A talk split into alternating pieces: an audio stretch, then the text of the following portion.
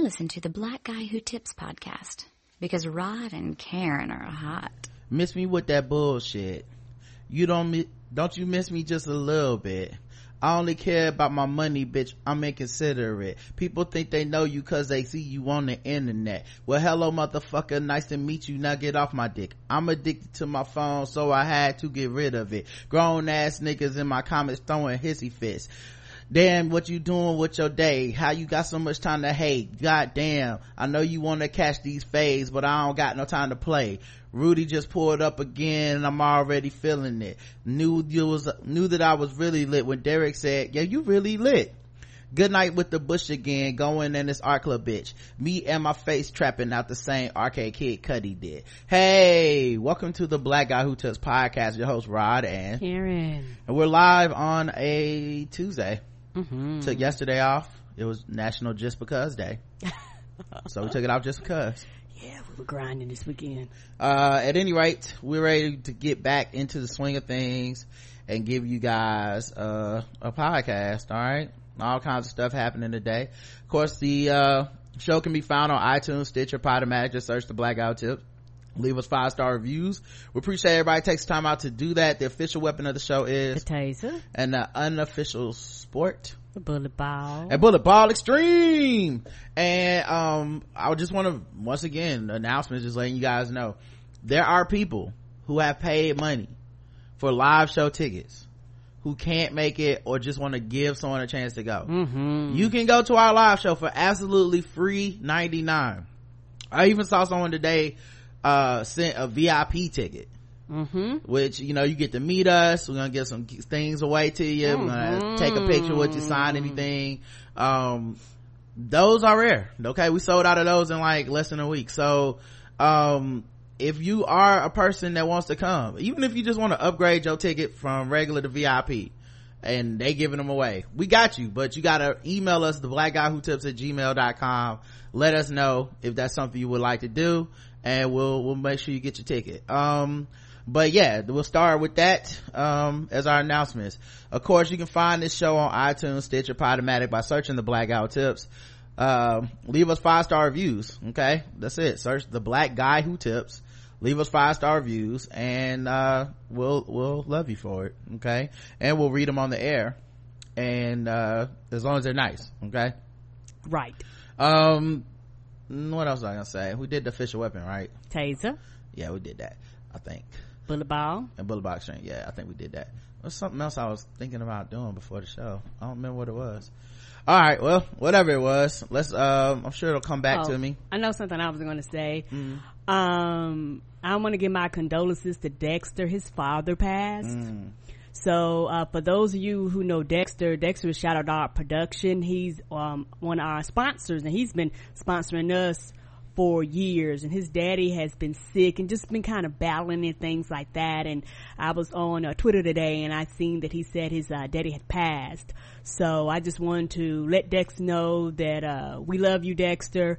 We care and, uh, our thoughts and prayers are with you yeah he uh yeah he passed today and he had a really tight relationship with his dad yes so he did. um you know I'm, I'm, sure that hurt but at least his suffering is over and stuff because you know he was dealing with some issues in the hospital and dexter was kind of like live like tweeting about it you know mm-hmm. like letting people know what was going on and stuff so you know rest in peace um to his father who i believe also was named dexter. It it is and and, and they look so because dexter is not on facebook but when we take pictures with Dexter, I uh, uh, would post them on Facebook, and when they ran, they always tagged his dad. Mm-hmm. I was like, "Oh my gosh, y'all look alike." Um. All right, let's get into uh other stuff about the show. I guess kind of somber note to start on, mm-hmm. but uh, but I wanted to do that before I forgot. Yeah, for sure, for sure. Um, and I know I don't know if we mentioned it last week, but Nick Jude she had dealing with some stuff with her parents and stuff mm-hmm. so you know obviously all these people are in our thoughts and always thinking about them you know. Correct. That's family. Um okay I, and also i never know how much business we can put on the show. I don't be wanting to put people shit out there but you know then i don't know. I don't know what the rules are. I don't want to piss anybody off but oh i oh i don't know either but i but i know dex has been very open. Mm-hmm. Um all right let's get into uh let's get into the show guys all right there's all kinds of stuff going on um almost don't know where to start. Um, well, actually, yeah, I do know where to start. Um, our girl Lauryn Hill finally responded to Robert Glasper and other people's misconceptions about her. That's right, Miss Hill took to medium.com to clear the air from her point of view. I got a dumb question. Yes. Is Medium like a blog post site? Kinda. Okay. Yep. That's not a dumb question. There are no stupid questions, Karen. Only stupid people that won't shut the fuck up. You're not a stupid person. No, and I was trying because I know a lot of stuff come off of the medium, and so I was like, "Is it a website?" Like I know it's a website, but it's like, is it like a free? I have a medium account. Uh, I read okay. several of my medium pieces on here. You don't remember? Yes, About I do. Yeah, so it's it's basically like a it's like a uh like a blog place, but it looks you know it's, it's really easy to use, accessible, and all kinds of people right there. You can monetize it. You can make it so that people um pay to see your content, Okay. stuff like that. Oh, yeah. So if you like a writer or you write a lot and things like that, it's a good way to um, create another source of income. yeah there's a lot of people that have attached their patreon to their medium feed and you're supposed to go pay to read what they do and you know i don't know how much money people are making off of these pieces if they're making money off these pieces Correct. um you know um good luck to everybody obviously no no hard feelings but uh yeah it's just but a lot of stuff is for free.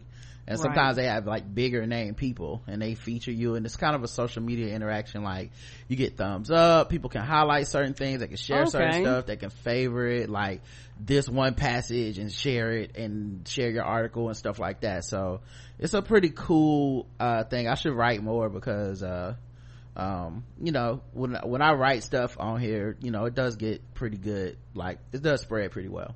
Cool.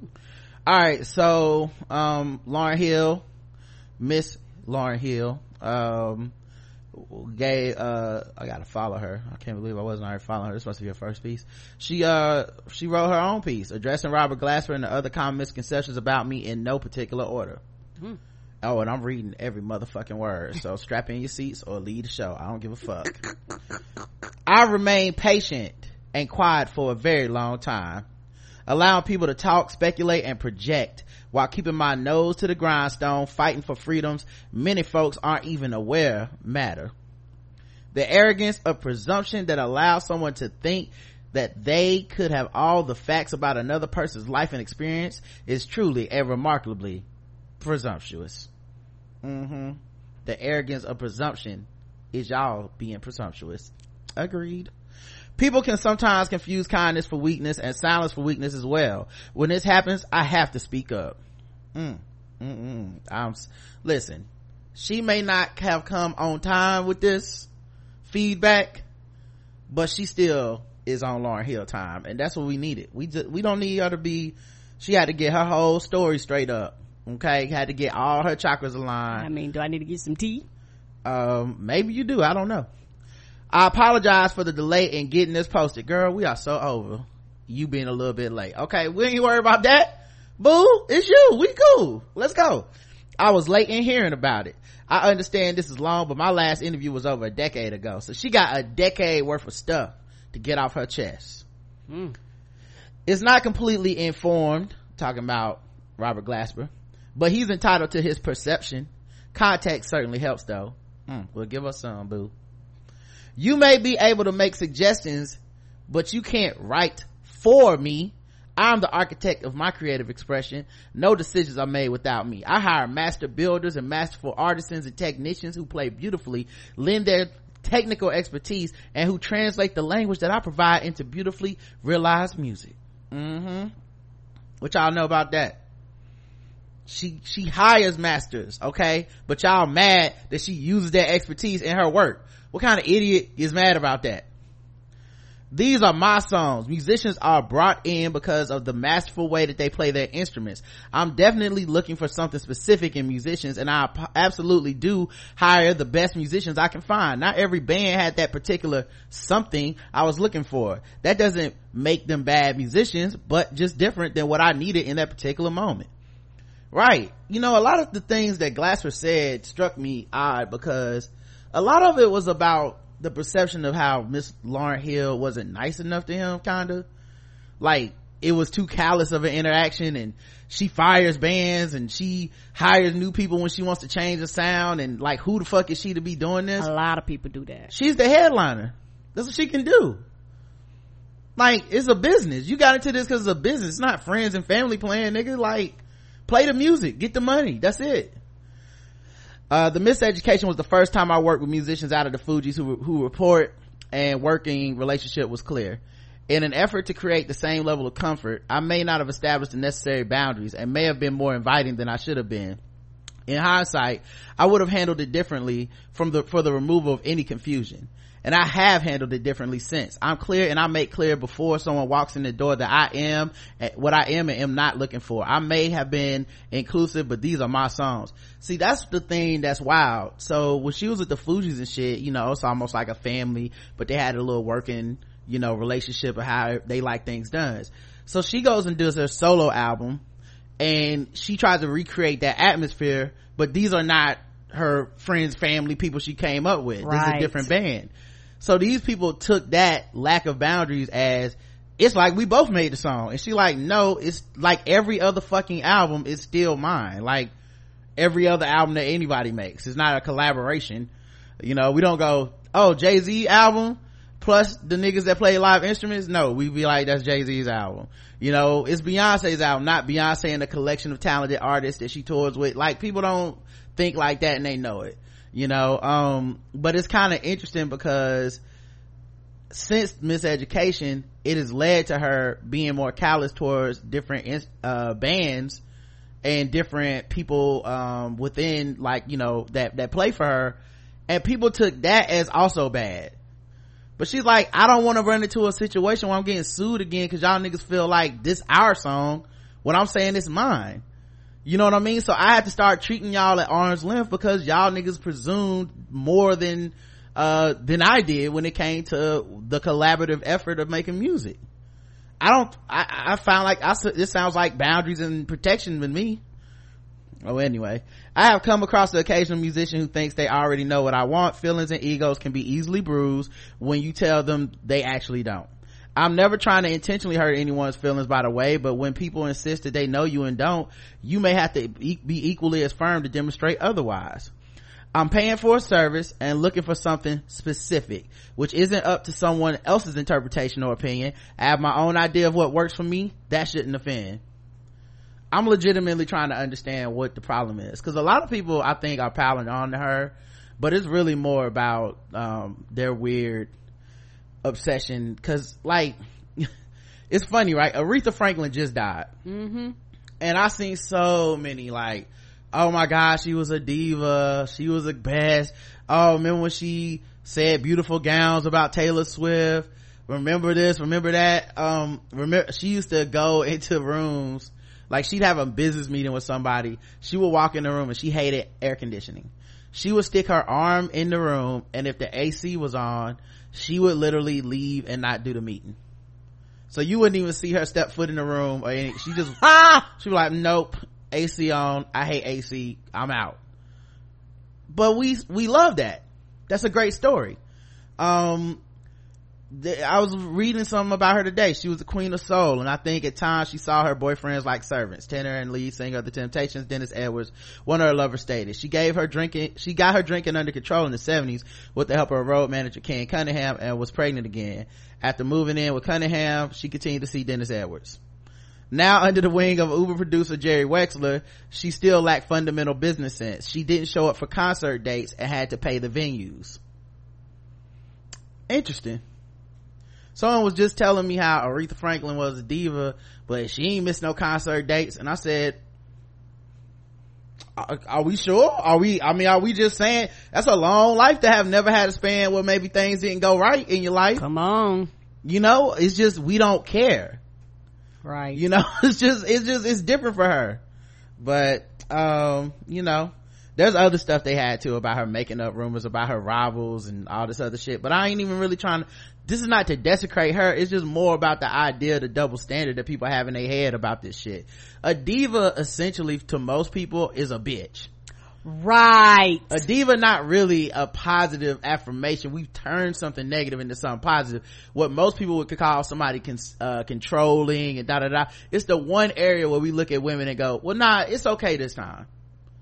Like you, you got, you're successful, you made like hit music, you, you're somebody. So now if you treat people fucked up, we'll go, what a diva.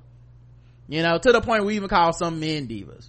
Correct. It's like Prince won't let you look him in the eyes. What a diva. Oh, he was the greatest. You know, like we just do that. But some, I don't know, for some reason people won't extend that to Lauryn Hill and it's weird because I, like I said, I don't, I don't really get what she did so wrong that's so whatever. And I think also like people label her as crazy in an industry where if you're a woman, you either go missing or go crazy. You know, for the most part, like the especially with rap like it's kind of hard to really stick in that lane. Like you stick around too long and it's you're an old motherfucker don't nobody want to hear that shit. Uh, or you stick around too long and people go that woman's crazy. She went crazy. You know the end the game does that to people. Um anyway um i have come across the occasional musician who thinks i already know what i want blah blah blah i'm paying for a service did that i definitely don't like to fire anyone it did take me meeting a lot of people over a number of years to find the right musicians but my current band has been with me for a long time the newest member is probably two to three years some as long as seven to eight years now i was looking for a similar natural uh, uh, chemistry with new musicians that I'd had with the Fugees and Miseducation bands. I'd literally grown up with some of those musicians. That isn't easy to find. In 2008, I had only a young man helping me and my mother after disbanding my former support staff. No idea why any musician would have had knowledge as to what I was being paid.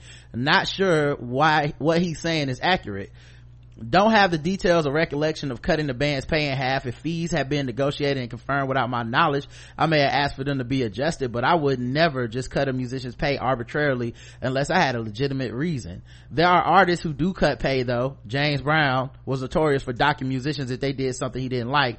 I'm sure there are others. Yeah but it's different when it's james somehow. Different when it's a man. Right right. But we were sitting up but people love some james brown. People love those stories of him being like uh, if you came in late on this, he'd take four hundred dollars off your pay. Like yeah, people love those stories. Dress a certain way. All right. Uh, it was necessary. Man, there was one person that was shitting on Lauryn Hill um on my timeline, and I didn't even want to say nothing because I was like, "You have big timed us this show several times." What are you talking about? I don't harbor no grudge towards you. Mm-mm. I'm looking at it like, hey, maybe you need to go handle whatever the fuck it is for you that day was more important than being on our show or or even letting us know you couldn't be on the show or whatever the fuck. And I just let it slide. Like fuck it. We still cool. Imagine me being out here on these streets like well actually y'all fave. Imagine that. That's some bullshit to me. You know and imagine even worse than that. I hadn't worked with them since 2008 and I was out here doing interviews saying how shady that person was. It's some bullshit. Robert was tripping. He was out of pocket. Um it was necessary necessary for me to reestablish trust and cultivate a new environment. I was looking to challenge myself artistically. I was also openly challenged musical industry norms. I had left the machine and with it went some polish but the cause we were fighting for creative integrity was worth far more than a little polish to me um, when you're a popular artist, a, public figure, people can sometimes forget that you're hiring them to perform a service and that you're not the one there to entertain them. I didn't scream and yell. Maybe I didn't provide the experience that a musician may have wanted or expected during that time, but I was straightforward, direct about my business at hand making my art is a labor of love but it's still labor and can be labor intensive at that. If a musician was looking for a cushy job filled with the same trappings i was purposely weaning myself from we wouldn't have been on the same page anyway. Make no mistake addiction is a common snare laid to dismantle the integrity of art- artists. My environment at the time operated more like a rehabilitation clinic than an after party. Yeah see this is an unspoken part of with Lauryn hill that was wild is you know with the coming off of the fact that I'm sure she felt used by Wyclef, um, after being in the Fugees and having an affair where he was married and shit. Um, and then also she didn't want to do what the industry was grouping women towards at the time.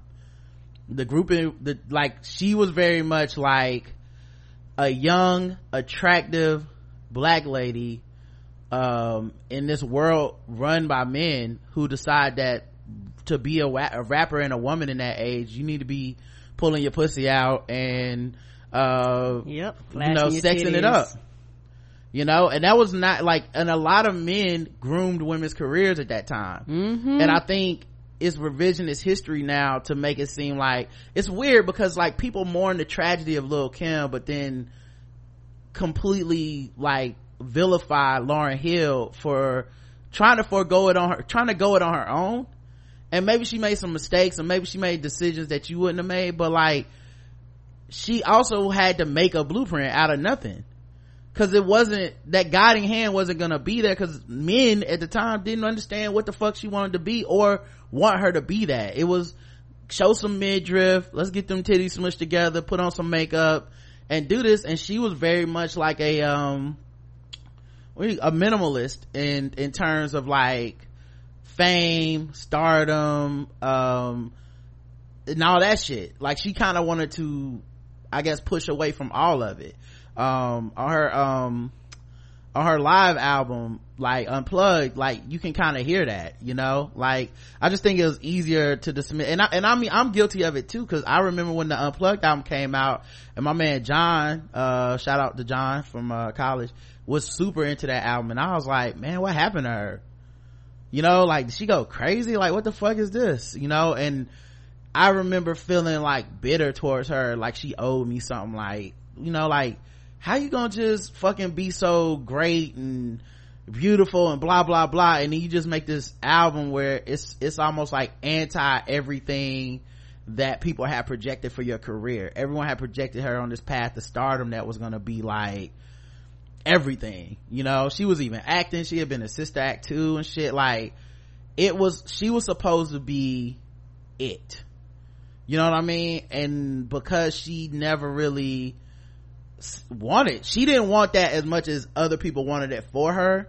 I think a lot of people got mad at her about that. Mm-hmm. and i'm just a person that has grown up and now i'm fucking 40 and i'm like well yeah i never had any right to really be mad about the fact that she would rather like raise her kids keep a low-key life um and and not chase this pursuit of fame that people talked about i still think if she hadn't got in trouble with the irs she probably would have never really went back on tour and shit if she could if she didn't want to Correct.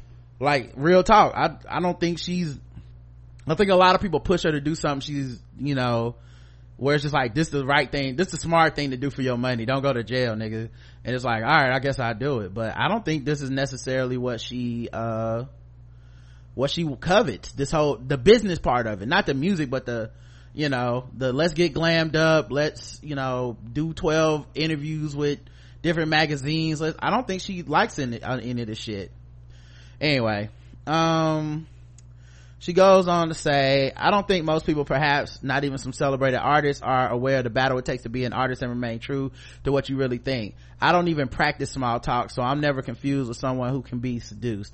There are traps all around. Who could look like a successful career in entertainment today uh, what could look like a successful career in entertainment today could be an addictive lifestyle of convenience attempted to control you tomorrow. I set the tone with every band that working for fame and accolades is a different walk than fighting for personal integrity and making art that doesn't compromise itself for money. I'm confused as to why such a principled musician who thought I stole from his friends would show up to work for me anyway. I'm saying, I asked the same question. If that was, if that was hypocrisy or opportunism instead of genuine interest, it would further explain why an artist would feel the need to put his or her guard up. That's not right. Like, it's so weird. He came in with bad energy and then went, I can't believe she didn't like me. It's like, you came in going, you fucking thief. You don't have any right to like, uh, to hire and fire your bands. You don't have any right to tell us to change shit. You, you gonna take what I want. He was Daniel from Insecure. And then got mad at her about the shit. I don't understand what the fuck you work. The relationship is you work for her. That's it. The only choice you really have is yes or no. I'll take the check or no. You could have easily said no. If you were convinced she was such a fucking charlatan, I don't get it. And you still got a grudge. It's been decades. Anyway, uh, no matter how incredible the musicians who played with me are, my name is on the marquee. The expectation to make it all come together is on me.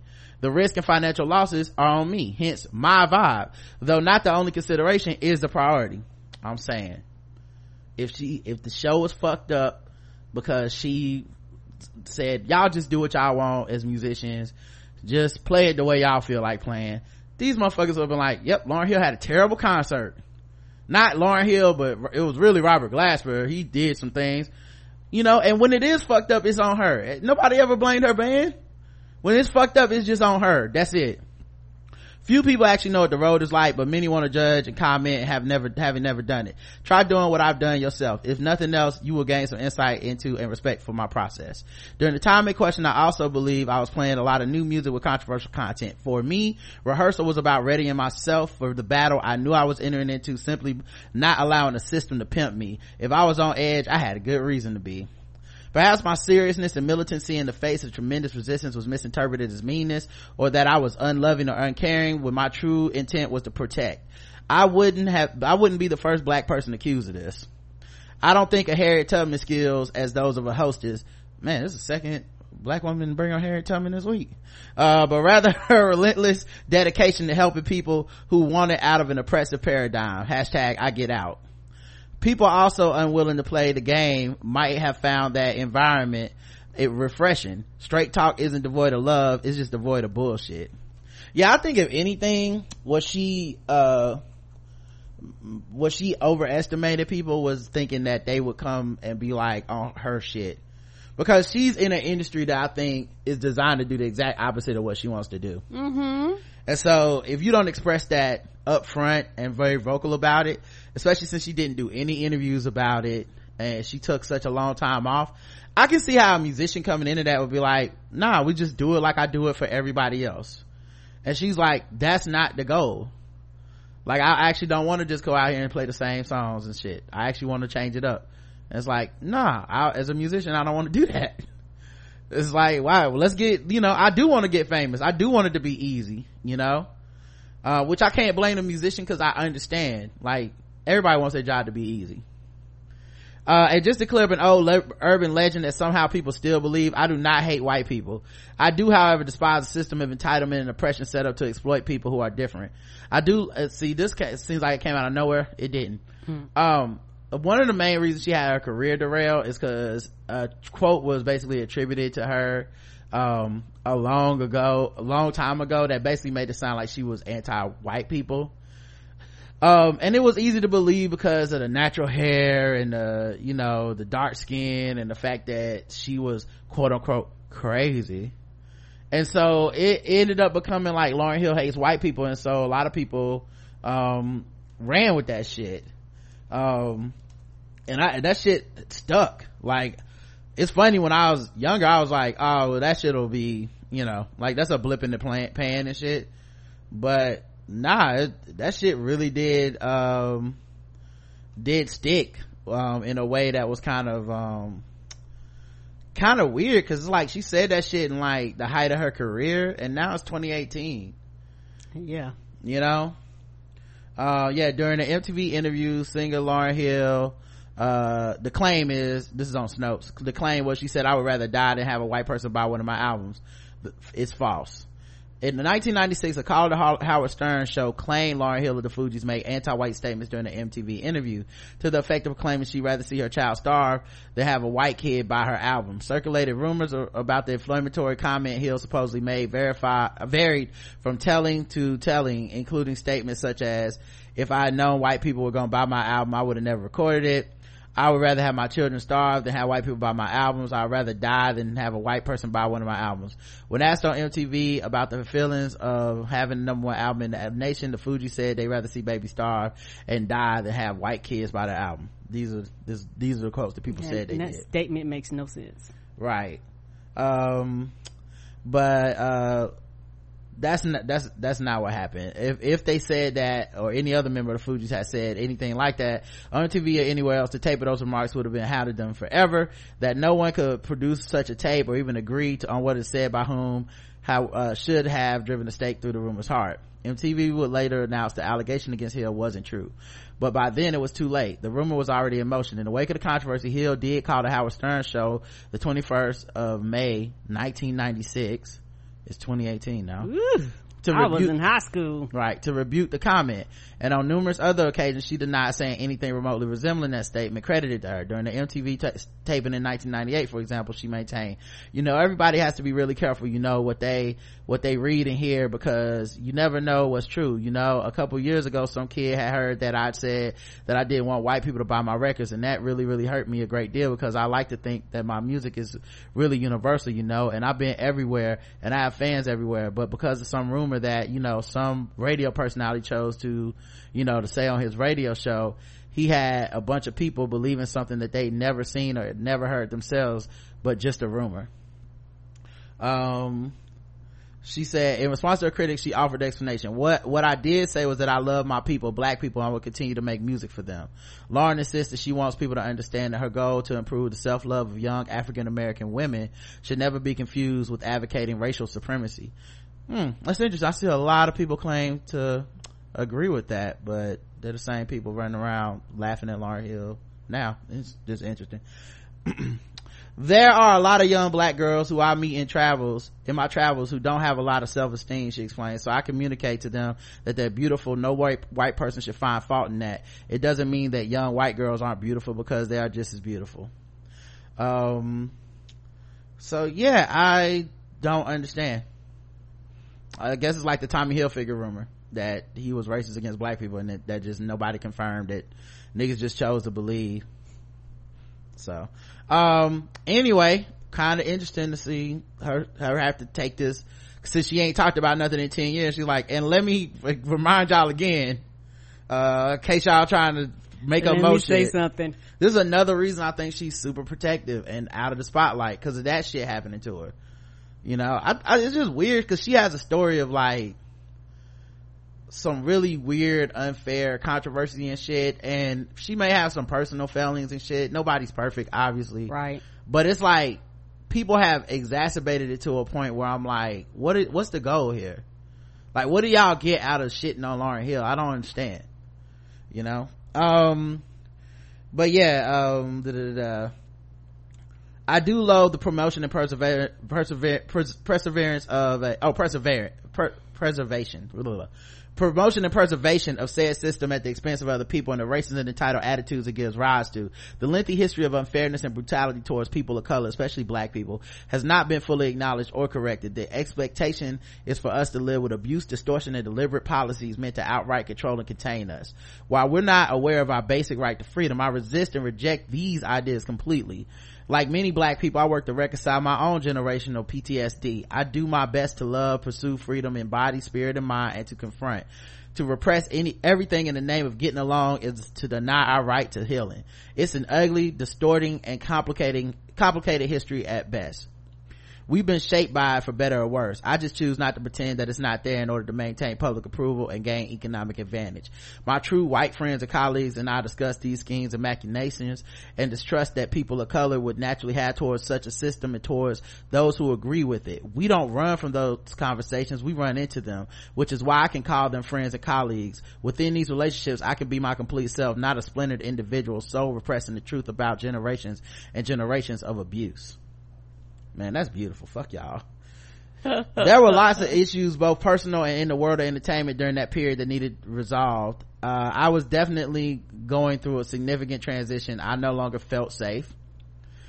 Yeah see that's like i said it's just fucking weird because like i see these same niggas out here promoting self-care and don't grind yourself to a halt and all this bull it's such bullshit. It they, is. they don't believe any of this shit. It's somebody telling you like yo i was fucked up so i had to take a break. I had to change the way i interact with people.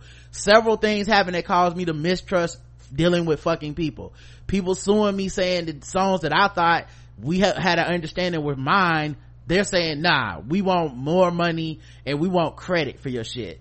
Okay y'all don't normally do that with everybody but um th- that's fucked up. You had Wyclef who is supposed to be a partner and a mentor to her career that ends up having an affair with her and then dropping her you know like uh, going back to his wife or whatever like that shit was fucked up then you had the quote attributed to to her that she hated white people like she was at a That's point a where she was happening. it's a lot of shit Then did she get pregnant doing uh, too? Yes, Right. she got pregnant. Like it's just a lot of shit. You know, people in the song to uh, Zion when she's talking about when she's like, people was telling me to get an abortion and not have a kid because my career is supposed to be more important than you.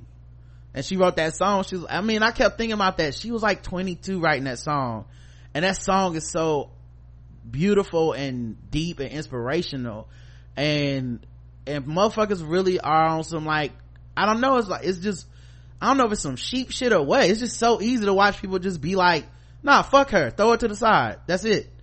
We got what we got out of her. The end. This is yeah, weird. and that's one thing about uh being quote unquote famous is that we talked about before, but a lot of people really and truly strip the humanity out of everybody else but themselves. Right. Like, like when it comes to them and as they get bigger and, and as their, you know, the light gets bigger on them, all of a sudden, they want everybody else to treat them with humanity and that, you know, they want, but when they look at somebody who's bigger than them, you don't have the same compassion and empathy and sympathy that you want for yourself. And the way the system is designed, the system is designed to work you to death. It's literally designed to work you to death until we can't get nothing, out- nothing else out of you. And once you drop dead, we'll just go get something else to replace you. And so that's why people that have any form of longevity, a lot of times, uh, they, they are in the spotlight, but they limit their spotlight. they limit their interaction with press, you know, and things like that. Like, that's real. Um, you know, people can say what they want to say about Beyonce, but this shit that she did years ago, she just don't do. You, you just can't. Um, particularly in my opinion, particularly being brown and being a brown woman is one of those things where you're, you're constantly a target. Everything about you is being judged. well, let's talk about Anyway. Be- let's talk about Beyonce. Beyonce don't do interviews either. no. Beyonce has an entire wall around her to make sure that the fame part of her life is separate from her life life. Right. And motherfuckers thought that shit was weird.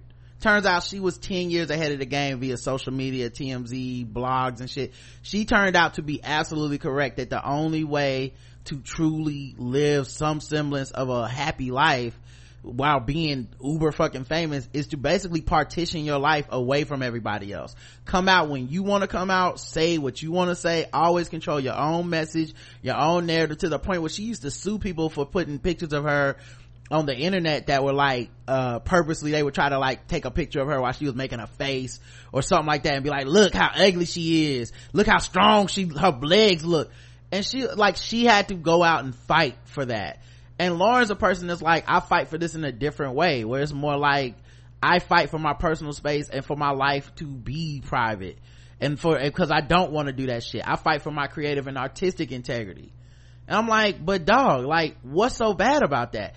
And, and it's not like I'm out here just caping or standing for somebody that I feel like is truly a reprehensible person. Like, it's not like she's out here on some Azealia bank shit, Mm-mm. talking shit about everybody and then she can't take it when somebody got something to say bad about her. This is not that. You know, this isn't Nicki Minaj, you know, trying to do everything to distract from her album being a flop and bringing everybody's business up and say y'all niggas should thank me because, uh, you know, I'm the Harriet Tubman of streaming or whatever the fuck. Like, this isn't that. You know, it's just weird to see people turn on her so e- it's, it's weird how the vitriol to me doesn't match the offense. Cause essentially the offense is she didn't show up to some concerts. Okay. We, but it requires like we gotta treat her like she's Azealia Banks. We gotta treat her like she's Nicki Minaj. We gotta treat her like she's like some horrible evil person now. Cause she, cause she's quote unquote arrogant for believing in herself. You niggas are the ones that's mad about an album from 20 years ago. Clearly it must have been hot. Clearly she did something right. For y'all to be so mad about her, this shit. Anyway, uh, there's an entire, entire album about that. It's, it's documented. It's called Lauryn Hill MTV Unplugged. For some, the Unplugged album provided useful insight during dark times, gave important context on some real but hidden issues and helped people going through personal struggles because I'd exposed myself in such a raw and vulnerable state. who are you to say I didn't do enough? Most people are probably just hearing your name for the first time because you dropped mine in an interview, controversially. Taking nothing away from your talent, but this is a fact. It's true. I barely heard of Robert Glasper until he did uh, that interview talking shit about Lauryn Hill. I didn't know who he was. So, mm-hmm. be mad about it if you want, but that's the truth, and he knows it. The Miseducation was my only solo album, but it certainly wasn't uh, the only good thing I did. Right, that's the other this shit is like how people hate on Andre 3000 when you be like, yo, Andre 3000, one of my be- favorite rappers alive and maybe the best rapper. Where, uh, he did albums with Outkast and bitch, you listen to all of them. What the fuck you talking about? Wait, what does this mean? What's, like, the fuck? like rap ain't no relay race nigga. I know his verses cause he dope. What the fuck are we talking about? But it's different. Like that nigga stop rapping and y'all still be mad when he come around once a year and drop off a present like an absentee father. Like, come back, Andre, cause he was that fucking dope. Yes. But then you always throw these extra fucking qualifiers into the equation like, well, it can't be this, that, uh, man, the album stood the test of time. Then the shit, then the shit stand up. I don't know what to tell you. I throw in miseducation right now. Everybody gonna be in here rocking. It's the fucking truth. And then you got the Fugees albums where she carried Pras. no disrespect Pras, but come on. She carried Pras ass. No other diva's ever done that. That's like Aretha Franklin just having like Silk the Shocker and every third verse of her album. Y'all would be like, ooh, goodness, she must have been talented. Cause how the hell we get past these verses? Fuck out of here. God, God damn it, man. People are crazy. Like that's what make it so easy to be in the anthill is cause people have gone too far. Like if it was just some casual like jokes about her being late, okay. But this shit was like, she don't even, even after 10 years of keeping it to herself, she don't get to come out and be like, well, this is how, this is my side of things. Oh, bitch, go away. We already made, we already made our minds up. That's what? all that is. Fuck out of here. Uh, I was also a member of the Fugees, another groundbreaking multi-platinum selling group who does, who bridged, is fiberglass for selling like this? Is, is this what's happening? Is he outselling the Fugees and, and Miseducation and nobody told me? Cause maybe that's what it is. I'm over here judging. Turns out Robert Glasper is the Lauryn Hill of jazz and I've just been tripping he got more record sales than Lauryn. And if you niggas right up in here talking some more shit about Lauryn Hill, I'm cussing y'all out this weekend. This is not a game. Okay. This is not a joke. I will cuss your black ass out. Don't even do it. Stop sending the email. Delete the fucking email right now. Put it in your draft folder. Keep the chuckles to yourself. I'm dead serious right now. I was also a member of the Fugees, another groundbreaking multi-platinum selling group who bridged social and cultural gaps and were ambassadors of hip-hop all around the planet. We laid important groundwork upon which an entire generation of artists and musicians still stand. We broke through conventions and challenged limited worldviews every time we played. The song to Zion gave encouragement to women during challenging pregnancies. There are children who were given a chance at life because their mothers experienced moral and emotional support through this song. I guarantee that's true. Yeah. What about the image of black women in hip hop? When exposure and sexualization of the black female body was a standard, someone stood up and represented a different image entirely, giving a generation of young women options and alternatives of self-representation. Hashtag amnesia. It's the truth though. Motherfuckers really mad that she, it's like the Kanye thing where like some, like obviously not now, but when Kanye used to say shit and they, he'd be like, I'm the voice of a generation, motherfuckers get mad cause he said it. But like if Rolling Stone would write Kanye is the voice of a generation, they'd be like, well that's true some white man said it that's not Kanye West. So it's true when they say it. She was just very cognizant of her image at the time, man. She's like, yo, I know I was different. I know when I showed up to the fucking award shows and everybody else had on a fucking thong and I had on a goddamn head wrap and some jeans and a t-shirt. I know I was being different you know not saying these other people were worse. I'm saying i was different and it gave people options that also had dreams and aspirations it was like so i don't have to just be the wide leg pussy pose nicki minaj to make it. You know? They even tried to sex up the Brat and y'all motherfuckers would tell me that she's that Lauryn's tripping. They had the Brat out here in bikinis and shit trying to make a comeback you know good and goddamn well. They was like listen Da Brat uh we know you ain't even in the dick or nothing. We need you to put your titties out. I'm, i know. I know. It's crazy to us too. I know you went from like looking like a cholo and shit. You got to get them titties out okay? Because men have decided we are not buying nothing we can't jack off to. Fuck that. Ugh. Anyway.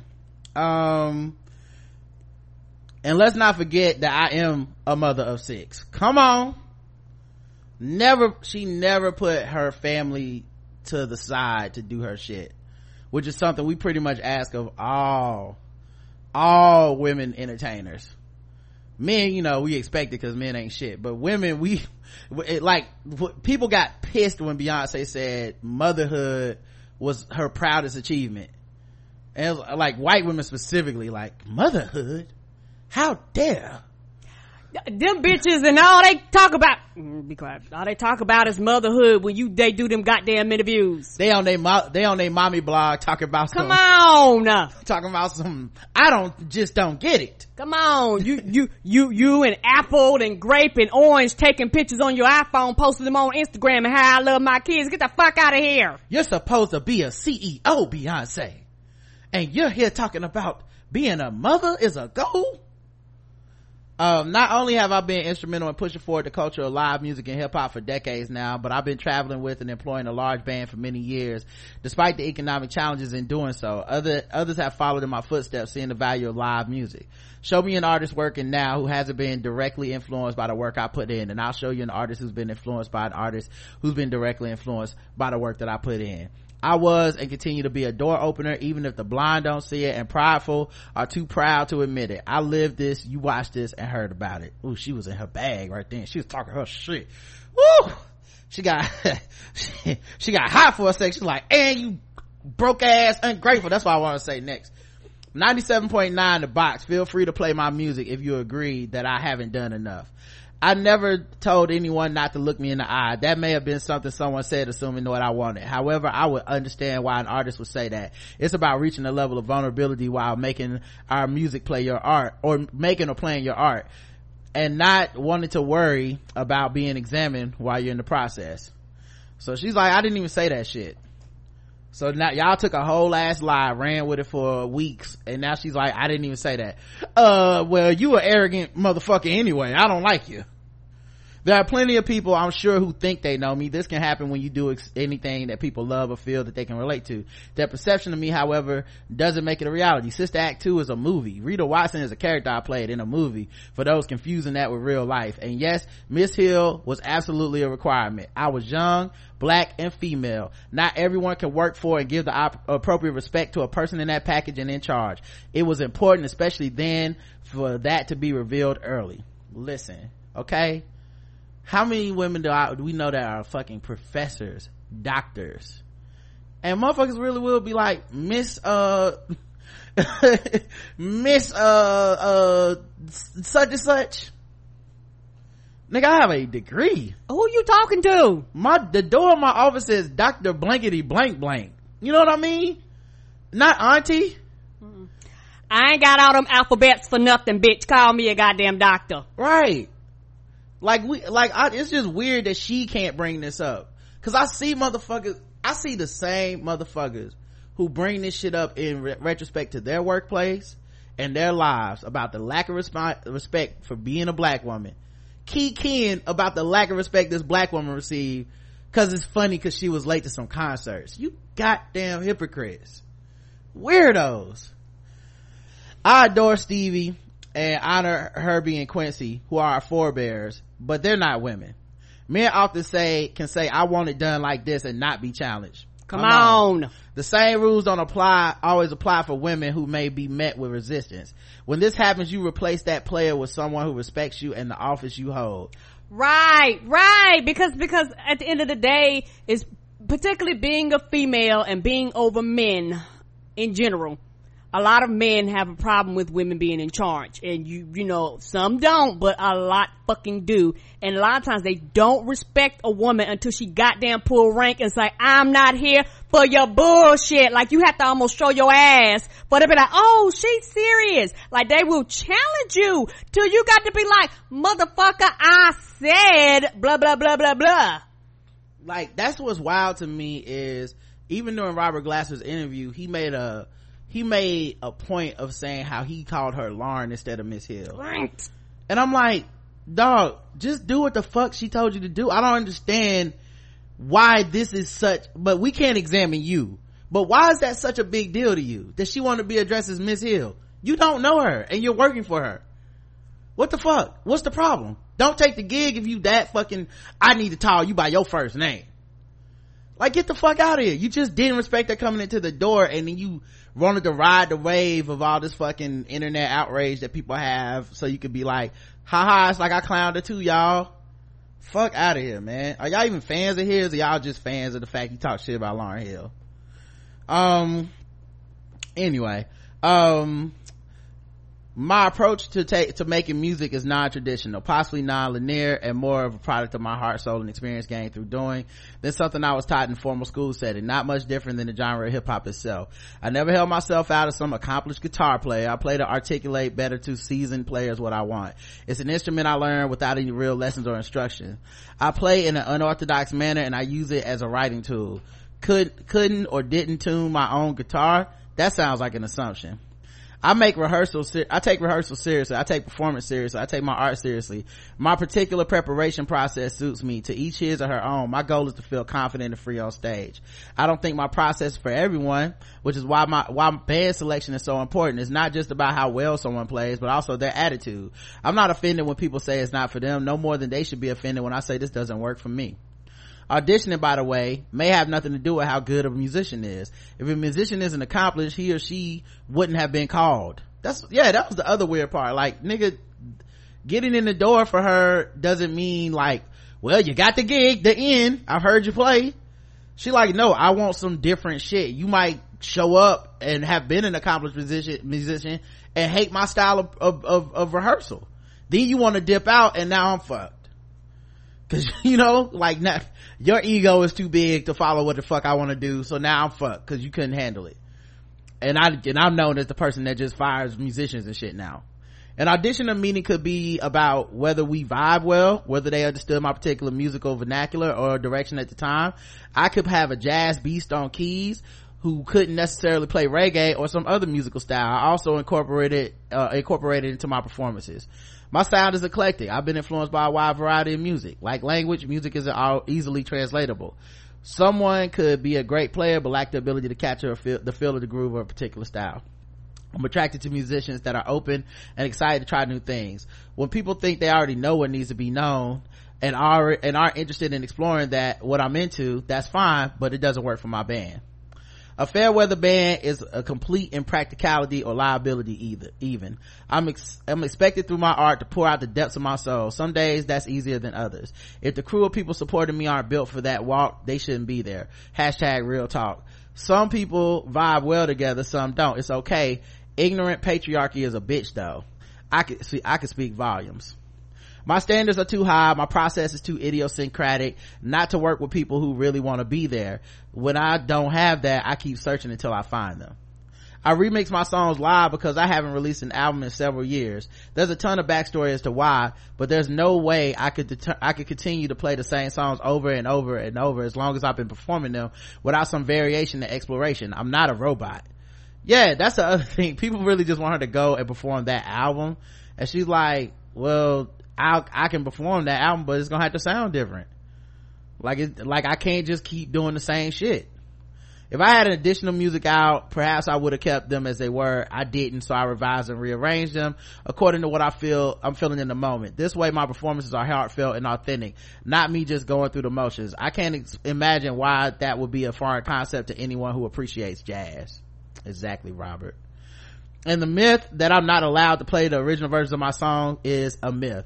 Anyone who's seen my current show knows this. That was the other thing. Everybody who went to the concerts and reported back was like, nah, she did the songs. I don't like, like people, yeah, yeah, on the miseducation tour, she's doing the music. Like I said, be mad she didn't show up to the show. I understand. If it's Me your ticket, if it's your ticket, especially, I get it.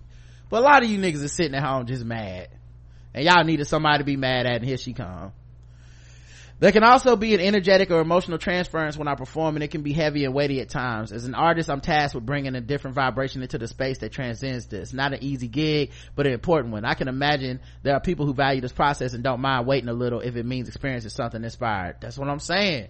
Gotta get them chakras in line so she can come out there and change the whole energy of the situation. But y'all niggas don't really care about self-care. I see.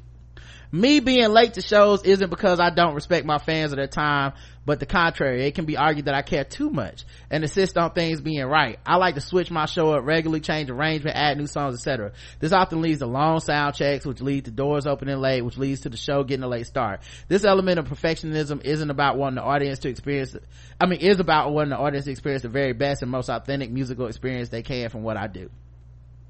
Yeah, listen, that one is bullshit. And I feel y'all. I get you on that. I'm not even mad at y'all. That one is bullshit. Like, other artists figured a way out. Lauryn didn't reinvent the wheel when it came to this shit. Um, then, then they need to start earlier or they need to do, do something the day before. Like, it has to be some type of process. It's becoming a thing. It's becoming a, uh, albatross around your neck and around your your performances. She's clearly decided to live with this and that people just gonna have to be mad at her. And that's on her. Like i don't want people to take because i'm being serious today. I don't want people to take my defense of her as just like ridiculous. Because like you know sometimes i am ridiculous at this shit where i'm like if, if, she late y'all niggas need to play a board game you know but being but in all seriousness right. I get why people would be upset Me with the too. idea of spending hard-earned money and somebody shows up late. Mhm. that ain't even like that big a deal. You know what i mean? Like as far as like if you got a problem with her. But some of this shit man niggas is overlapping into like like complete disrespect. It's like niggas not even like what are you doing like she not even like she didn't take your money. What are you doing? Like we we can't admit none of this shit was true. None of this could have affected her. Nothing. Um but i think people like to hold out the the concert she missed as like definitive proof of well i get to then shit on everything about her. And i'm like y'all didn't do that for aretha. You know? Y'all not gonna do that for uh SZA, whose voice is fucked up now and can't perform. Like we not we not gonna do that for everybody. Come on man. We pick and choose who you do that with. That's all. You know not everybody's as as as as beyond as able to handle the shit like as, as beyonce. That's why she's beyonce. You know? Um and maybe that's what it is. Maybe it's disappointment turning into anger but i just think people should check their anger on this shit because i don't think it's that i don't think i think people are being more angry than they have a right to be in my opinion. Um I reject being pigeonholed or pinned down by someone else's uninformed concept of me and my own I'm my own person free to explore my potential like everyone else. Where I am in one chapter of my life isn't necessarily where I'll be in the next chapter. I reserve the right to be an honest artist in those moments and not a fabrication, fake, or phony version of myself because that's what someone else likes. I don't owe anyone self-repression. Some fans will grow with me and some won't and that's okay. Life is to be lived and it's not a full-time performance you put on for others so people won't have bad things to say about you in interviews everybody can learn from that uh, hip-hop was born through people who didn't necessarily have traditional musical training the best tools and in some cases even instruments but found a way to express themselves despite that. My art exists because it has a will to exist like hip-hop the album inspired many people from all walks of life because of its radical intense will to live and express love. I appreciate everyone who was a part of it in any and every capacity. It wouldn't have existed the way it did without that involvement uh, work, and talents of artists and musicians and technicians who are part of it. But it still required my vision, my passion, my faith, my will, my soul, my heart, and my story. Like I said, for the people that want to give all the credit for the miseducation to everyone but Lauryn, why ain't there been no other miseducations? I just don't understand. Who put the, who put the volume two out? When did they just go pick some artists and just be like, well, anyone can do this shit? No, they can't. Cause you, and you know I'm telling the truth cause if it was a formula, they just do like Diddy did in the fucking 2000s where he just kept putting out a new artist and a new name with the same different, you know, different type of beats, but mm-hmm. same shit over and over again until you was like, it don't even matter who it is. It's Diddy's, Diddy's music. You can't just make another Lauryn Hill. She's make, like I said, I could understand some of the anger being that people are so frustrated Correct. that they never got that second album. And i had the same anger so i'm coming from it like being fully transparent and honest about it. I remember being mad that i wasn't gonna get like this woman wasn't gonna dedicate her career to making me happy with more music that sounded like the miseducation you know? And i'm talking early. I'm talking you know unplugged. I was already like what the fuck is this shit you know? And then you just keep waiting and waiting. It's like she want to she's gonna be a mom now. She just wants to do that.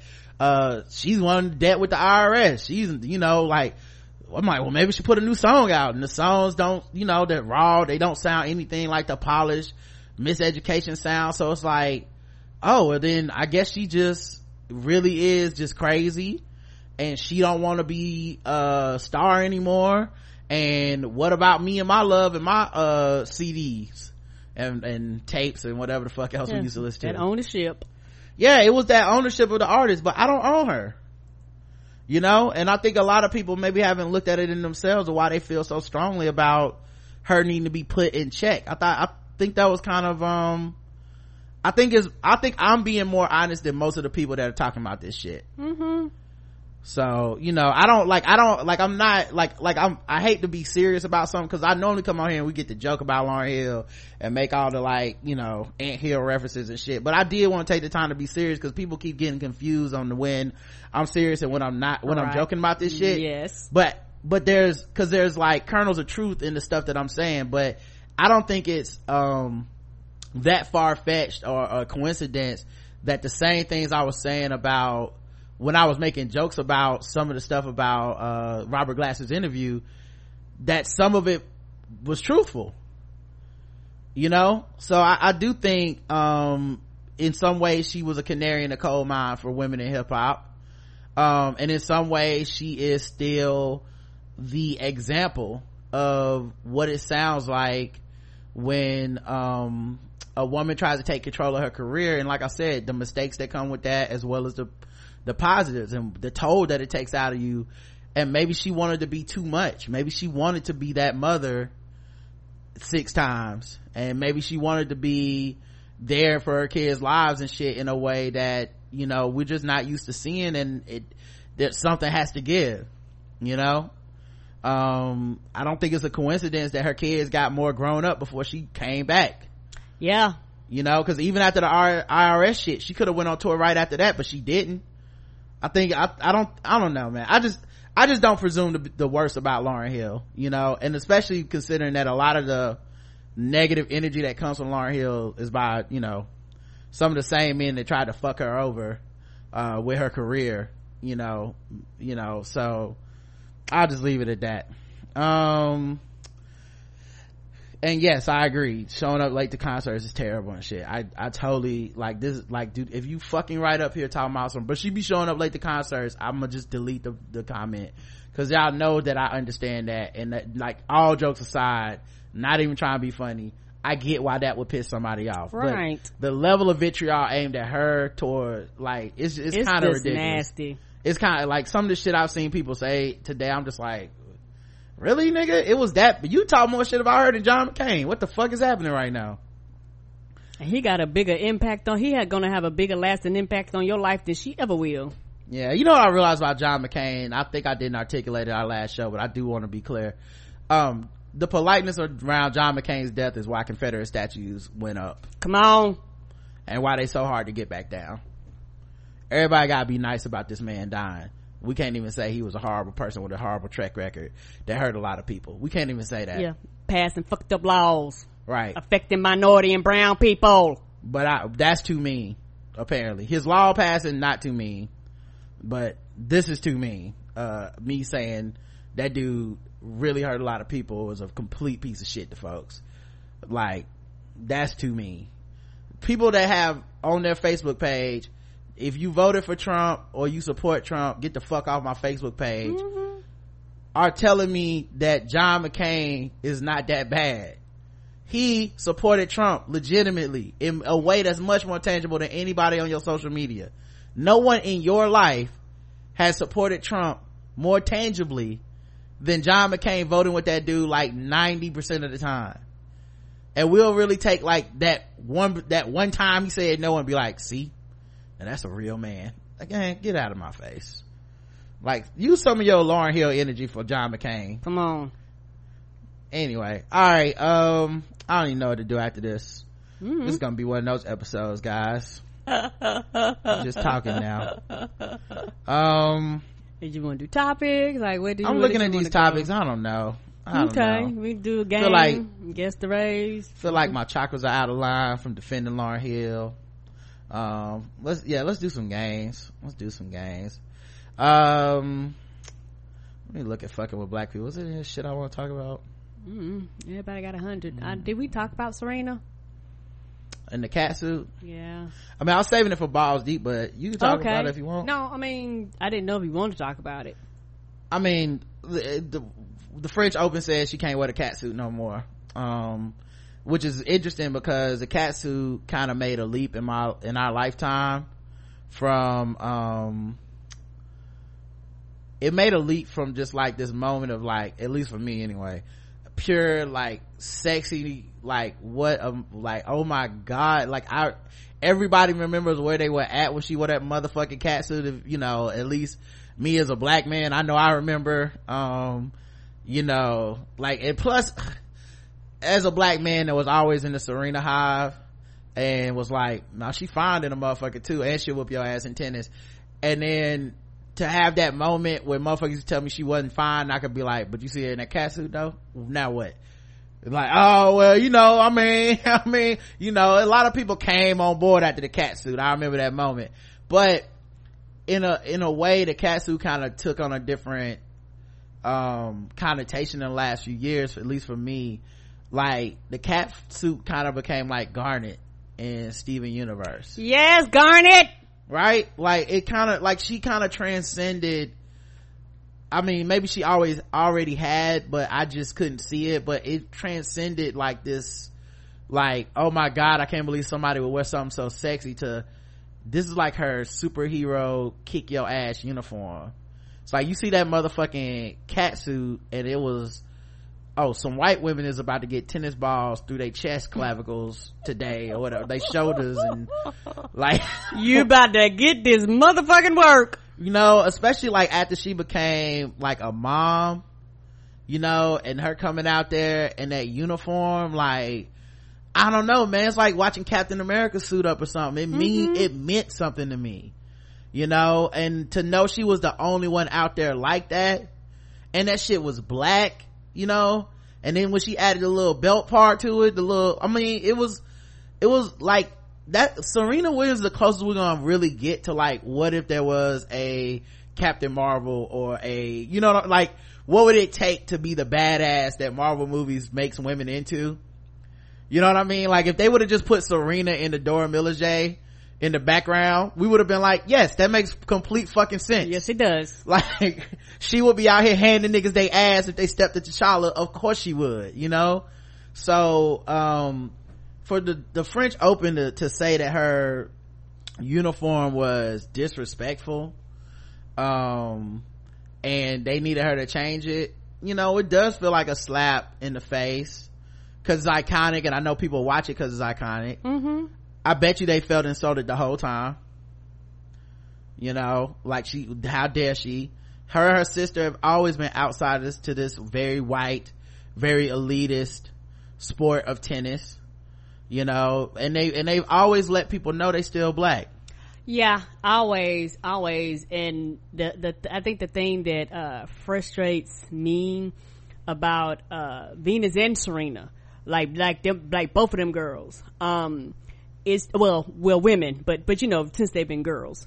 Uh for me is the fact that i am i i, I love serena williams and venus like i love tiger woods. I only watch when they playing. They ain't playing i ain't watching. And it's just that simple to me. Yeah but you know what though? And this is not I don't I, even put them in the same category because Tiger's a fucking coon. Yes, he is. Like Serena but, has never but, said anything. I just want to say beyond even what you're saying, Karen. I hate to cut you off. Beyond even what you're saying, Serena's even higher on the level. Yes, she is. You know but, Yes, she is. But but but I, I said that for the fact that I know that I am not the only one that tunes into tennis when she's there. Right. Your ratings are higher because she's there. Like Tiger Woods. Say what the fuck you want to say. Tiger Woods is kind of winning again. So mm-hmm. guess what? Your motherfucking ratings went up. So in this, what's, what's so funny is that kind of like Tiger Woods, Venus has set standards for women. Women get paid more. she had to show her ass when she came back and was like, look, bitch, when people have kids and maternity leave, you can't strip their rakings. Like a lot of these white women will probably spit in her goddamn face. She has passed laws to benefit them. She got everybody paid more. She gets more revenue share. Like she got the women more revenue share. The, the, the women's tournament gets sold out before the men's tournament at the biggest finals. You know, she's doing all this shit for a game that actually, that they don't want her there. And they've constantly told her that. You test her more than anybody else. You got this other bitch over here that was snorting shit up her nose and, and, and doing everything she could to beat her, got suspended. You know, but you don't, you don't give her the visceral, and you didn't test her as much. Mm-hmm. You motherfucking showing up on my goddamn house talking about pee, bitch. Like for me personally, you have got to be a special person. Like Venus and Serena are special. Like it's almost like they were designed to deal with the racism. They were designed to deal with the, with, with, with the being called niggers when you go to tournament. Like, you got to be a special person because I would have told them to kiss my ass a long fucking time ago because the whole time she's been there breaking their records, doing all this miraculous shit. They have done nothing but disrespected her the entire time. Right. And so, like, like I said, I would put her even ahead of Tiger because agree when you like Tiger does a lot to be like, but not too black. Y'all calm down. Right. Like just black enough where it's kind of cool, but not really. Okay, guys, calm down. Serena does. I mean, Tiger just said people need to respect Trump like two days ago. Serena would never. Ever. Would never. You know, and Venus is, is, more laid back, but Serena, I mean, in addition to, you know, like Venus definitely has some health issues and shit like that. But Serena we all knew she was younger and would surpass Venus at some point. And she became so dominant and so good. And she's still so black and so committed to our pe- her people. And everything she does is like fucking like iconic. It's, it's, you know, let's i'm stepping into motherhood like like with my fucking foot on motherhood's throat like like just ah bitch it's motherhood i'm about to tackle this shit you know but being transparent and honest and vulnerable and able to talk about like complications with her pregnancy postpartum depression you know she's changing what it means to be the most dominant athlete in a era where we've normally seen a dominant athlete as the impervious right it's nothing gets to you. That's why you're great because n- unlike other people we're we're human. With like shit fucks with us. She's like no no no. Shit fucks with me too baby but i'll go out here and kick this ass in addition to that. Right. And on top of the the thing for me with with venus and uh, to me just black athletes across the board particularly if you own your blackness a lot of times particularly in sports that are that are predominantly white or either they're black people, but a lot of white people consume it. They want you to be humble. And that's something that she's not. They want you to shrink your blackness, put your blackness down. And she does shit like, she's the only person that whenever they, uh, do like the French Open, she does her interviews in French. Right. You know, nobody, nobody, none of these other people is fucking learning French so that they could do it right. you know what I'm saying? Like, it's, it's, it's just amazing the level of of disrespect that they give somebody who actually if it was not for her would the women's particularly women's tennis be where it is now? You know i'm, I'm just i'm not trying to make funny. It's not just tennis the women's salaries of some of these open right. Like niggas wouldn't even be making money if not for her. It's crazy it's fucking it is bananas. And then for them to say it was disrespectful like we need to respect the french. Oh it's just stupid. And then she of course still had the classiest response. Like it's no big deal. They've told me because she's always gracious. I don't think there's even space for black people not to be gracious when this shit happens to us. But still even despite all that she's always gracious. She never gets angry. There was a tournament where they called her nigger. And she stopped going to that tournament for a while and she came back and played there again and i i don't have it in me to do it what she did. No like she like she and she whooped their ass of course and won but still the point being like there's something inside of her that's just so fucking um ethereal and so right. um, you have to be made of something special. It's it's it's like it's it's almost regal to to, to consider like Mm-hmm. this kid from compton is in this space dominating these elitist ass white people who truly do believe they are better in every way. And then there's this one place where they can't pretend they're better because tennis as a sport is essentially at that level when you're both playing against each other with racket to racket a meritocracy. And at that point she has the most merit almost every time and then it it it, it, crushes the illusion of the supremacy that they're taught and have bought into and continue to permeate. And so you know they take shots at her in the ways in the most the ways that they feel like they can. Now keep in mind this cat suit is not simply for us to be like god damn all that ass. It also for, serves a purpose of um helping with her blood clots and stuff which we know had compl- she had complications during pregnancy about blood blood clots. Mm-hmm. Like almost ended her life type shit. So we know that she has struggled with this and they're like yeah even with it having a actual purpose we would not want you to wear this. And she could have called their bluff and been like well i'm wearing it. Now what? Like okay okay cool cool. I'm gonna just show up to the tournament and i'm gonna walk out there in my cat suit and i dare a motherfucker pull me off the court. Now what or she could have said i boycott your tournament i'm not going back Yeah, because I didn't realize. Yeah, that makes sense. Somebody said Nike did it. Yeah, that's why Nike started doing a bunch of commercials and shit promoting her in that cat suit because Yeah. they were the one that made it. And I don't know if it's true or not, but they were saying that all of a sudden they was like, well, we might consider uh, rescinding because motherfucker was like, the bitch, what? right but like and honestly if it wouldn't be for her graciousness i mean if she she's the biggest name. She made the most money of any women's athlete last year. If she wanted to be like actually you know what nike pull all the shit out of this and i'm pulling out who knows what kind of fucking stink it could have been.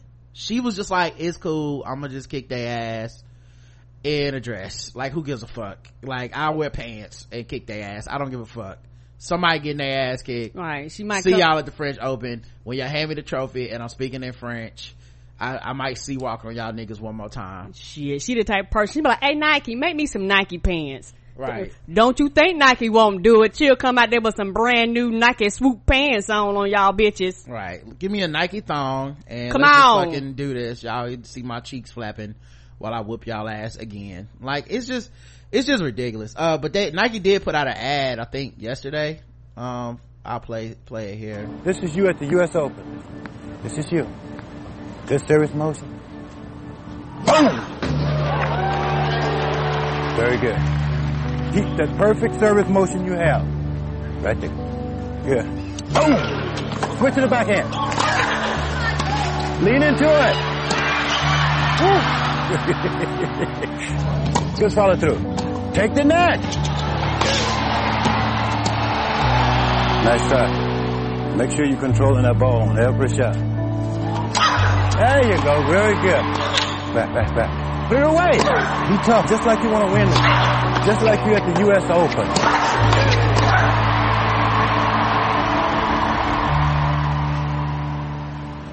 Right there. This is you.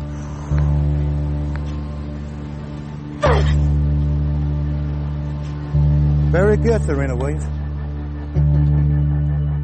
and say it's only crazy till you do it Oh, just do it nike And don't make me cry. I'm sorry. yeah so it's beautiful right And, the the, yeah. the the thing is, people underestimate parents that believe in their children. It took a daddy having a dream and a vision that his daughters was going to be great and telling them they were going to be great before they even could understand or even begin to comprehend where their lives were going. Mm-hmm. The daddy was like, no, no, no. You're going to be great at this. He said, you can't see it now. We're out here in Compton, mm-hmm. but you are going to be at the U.S. Open.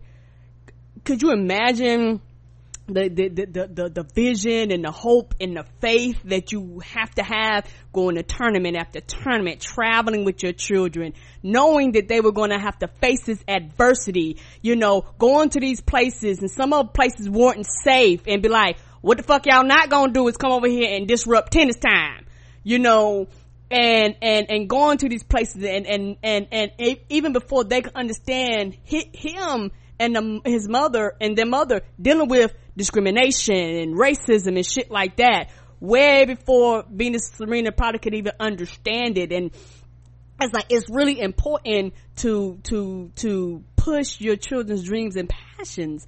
Because yeah, that's, they did that video years ago and I'm pretty sure when, she, when Dave was there in the moment, you know, I'm pretty sure she started visioning it too, you know, and it's one of those things where you sit back and you, and you just think of how beautiful that is. And you know what it also shows, shows is that she got good sponsors because probably also one of the another reason why they might be considering re, resend, resending it if they do is because Nike started pumping out these commercials in her and that goddamn cat suit.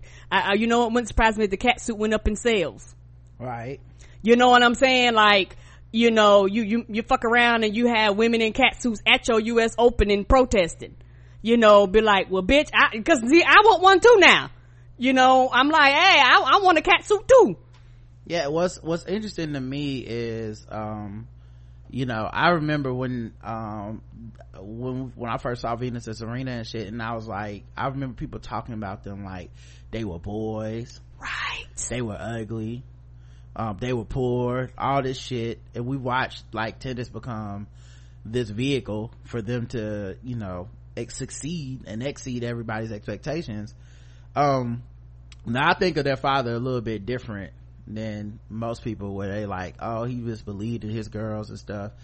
I mean i feel you but i think what he did was he looked at tennis and said oh them little white girls ain't got nothing. Um we about to come up. Like i think you said oh they just give away money. You know they give away money for this shit? Oh free money. Oh y'all go and get two tennis rackets. Let's go out here and take these white people money. Like you know just sitting in the in the crowd listening to these motherfuckers say racist shit about his daughters being like but we going home with this tournament trophy again and it did you know obviously you know i'm joking a little bit but mm-hmm. but, but, I, I feel but you nah i mean i think he definitely was like man we about to take we're about to run these white people. White people don't understand how segregation and um, racism and bigotry really weakens everybody. Correct. You know it's the reason that you know when baseball was segregated it wasn't that good Mm-mm. You know, it's, it's the reason I, everybody's always gonna look at these records people set in like the ABA and shit. They get thrown out immediately. We're like, wait, so what niggas couldn't play y'all's counting them records? No, we don't care about that. You know, like, like y'all really wouldn't, y'all really wouldn't getting the best of the best. Because that's the thing. It's amazing how, you know, people say the best of the best, but do you really got the best of the best in a lot of these sports? And then the second that they get black people on some team, they dominate the fuck out of everybody. And then then it becomes an arms race of let's get some niggers in here. Like every sport is like goes through the same fucking shit. That's how stupid racism is. You could have started with hey maybe we should bring black people in and allow folks to slam dunk. Instead they're like no we like boy like the fundamentals. peach basket underhand buckets only please. Oh whoa slow down. Hard that, hard pass. that break right there was getting a little too fast. We like medium breaks. Chest pass. Like it's just it's just wild shit man. As soon as black people get interested they end up dominating the shit. I know none, none of that fancy footwork. And uh, and a lot of these sports like soccer and tennis and hockey and baseball use money to separate to, to take place of racist policies. Correct. So it's like oh it's not easily accessible to people who can't afford it. But uh surprise bitch not every black person poor. And um often there's a will when there's a will there's a way because profit incentive says let's go recruit some black kids that can be good at this thing. And, uh, and, and, i gotta go to the next session. No problem. And also the thing is they gonna fuck around particularly i think with soccer and some of these other um, sports i think that uh, niggas going to get in them and they're going to start dominating because for a lot of people particularly when it comes to football a lot of people are like are pulling their children out of football but i like, nah what you ain't gonna do is go get your head bashed in Um, and so like that's real. Like a lot of parents are like, no, no, no. So parents, like you say, everybody ain't poor. So parents gonna be looking for other avenues. So, you know, you're gonna have the, the little kid that, you know, ran around like crazy and had great hand-eye coordination all of a sudden running up and down the field at the world open. Yeah, you need to bring yourself over, by the way. Oh, my bad. Um, but yeah, I, I think that is one of the incentives to like they get territorial and they don't want us over there. Correct. But it just hurts everybody, and the kids that do get to play end up being less good because they're playing against worse competition. And but but a lot of times when sports is considered as a resources and a means to get money, you end up with these people that isolate black people out of it. You know, the NFL and college football still has this problem at quarterback. Correct. Quarterback has become a position where they put a lot of money into what makes somebody good, getting the best training, going to the best camps, the best equipment. And what ends up happening is black kids can't afford to be a quarterback. You know, this, like, this shit is, it's a rigged system. But every once in a while, a black person being excellent surpasses even the shit they've rigged and starts whooping ass. And then now we gotta stop wearing cat suits. And now you gotta wear your pants, you gotta wear a suit on the sideline of the NBA. Uh, now you gotta, you know, it's always just some shit. No celebrating in baseball. It's just always some weird ass, you know, cultural shit. Like, we don't like these touchdown dances. The touchdown dances go away. Nobody wants to watch the game. Uh, you guys can dance in the end zone again. Uh, we were tripping. You know, it's, it's just this weird, like, we'll take the black, we don't want the culture. Come on. You know, and I know they got insulted when she C-walked. I know they get, I know they hate that she's pro Black Lives Matter and talks about issues of race. I know they hate that she brings up issues of gender, um, and still separates out that black women get it worse than the, than white women. I know they hate that shit. You know, and then uh, what they hate the most is she says it and then she goes out and kicks their ass. You know, but yeah, I mean, a hundred. I, I, didn't have it on the topic. I just Mm-mm, used her as a show art because I just thought that that picture I saw her, I just was like, this is fucking, this is like a queen in this picture. Like she, she's in a cat suit. She just won. And like I said, it's not even on some like, look at all that ass. Which, hey, I'm a cishet man. Obviously, I'm still trash or whatever. She can sit on my face after a match. I don't give a fuck. but it's it's not just that. Like it was something about just the way that she was smiling and waving in that uniform, and you know she just dominated these niggas. And I was like, yo, she's on a whole other level, and she's so graceful with it, and she just handles all the bullshit with such ease. I don't know when she's gonna release her tell all book one day. Oh, it's gonna be But. I know it's gonna be full of like, they was calling me nigga. they was this, you know. I'll I- be the first one to get a copy. I, I want to know what she thought about Maria Sharapova and Sharapova's portrayal of her as this intimidating black body that was just so, I was so scared of her and shit. You know, like she just has mastered the, the, the, she has mastered the appearance of, and I guess this goes to her father too, you know, uh, Richard Williams. Like, she has legitimately just mastered this, this like, none of it gets to me. Like i don't know if it i think it does get to her because she's human and she talks about the things that get to her. But this is one where she doesn't give them the satisfaction of letting them know it gets to her. Like she just like look these motherfuckers racist. I hear it. But i'm i'm i do i'm gonna just continue to kick ass and worry about that and i i think one i think one day she is gonna open up and be like um so yeah let me tell y'all about these motherfuckers and i can't wait can't wait. Um all right let's uh let's see what else is going on. Um what else should we do? Um i would do trash real quick. Let me do that.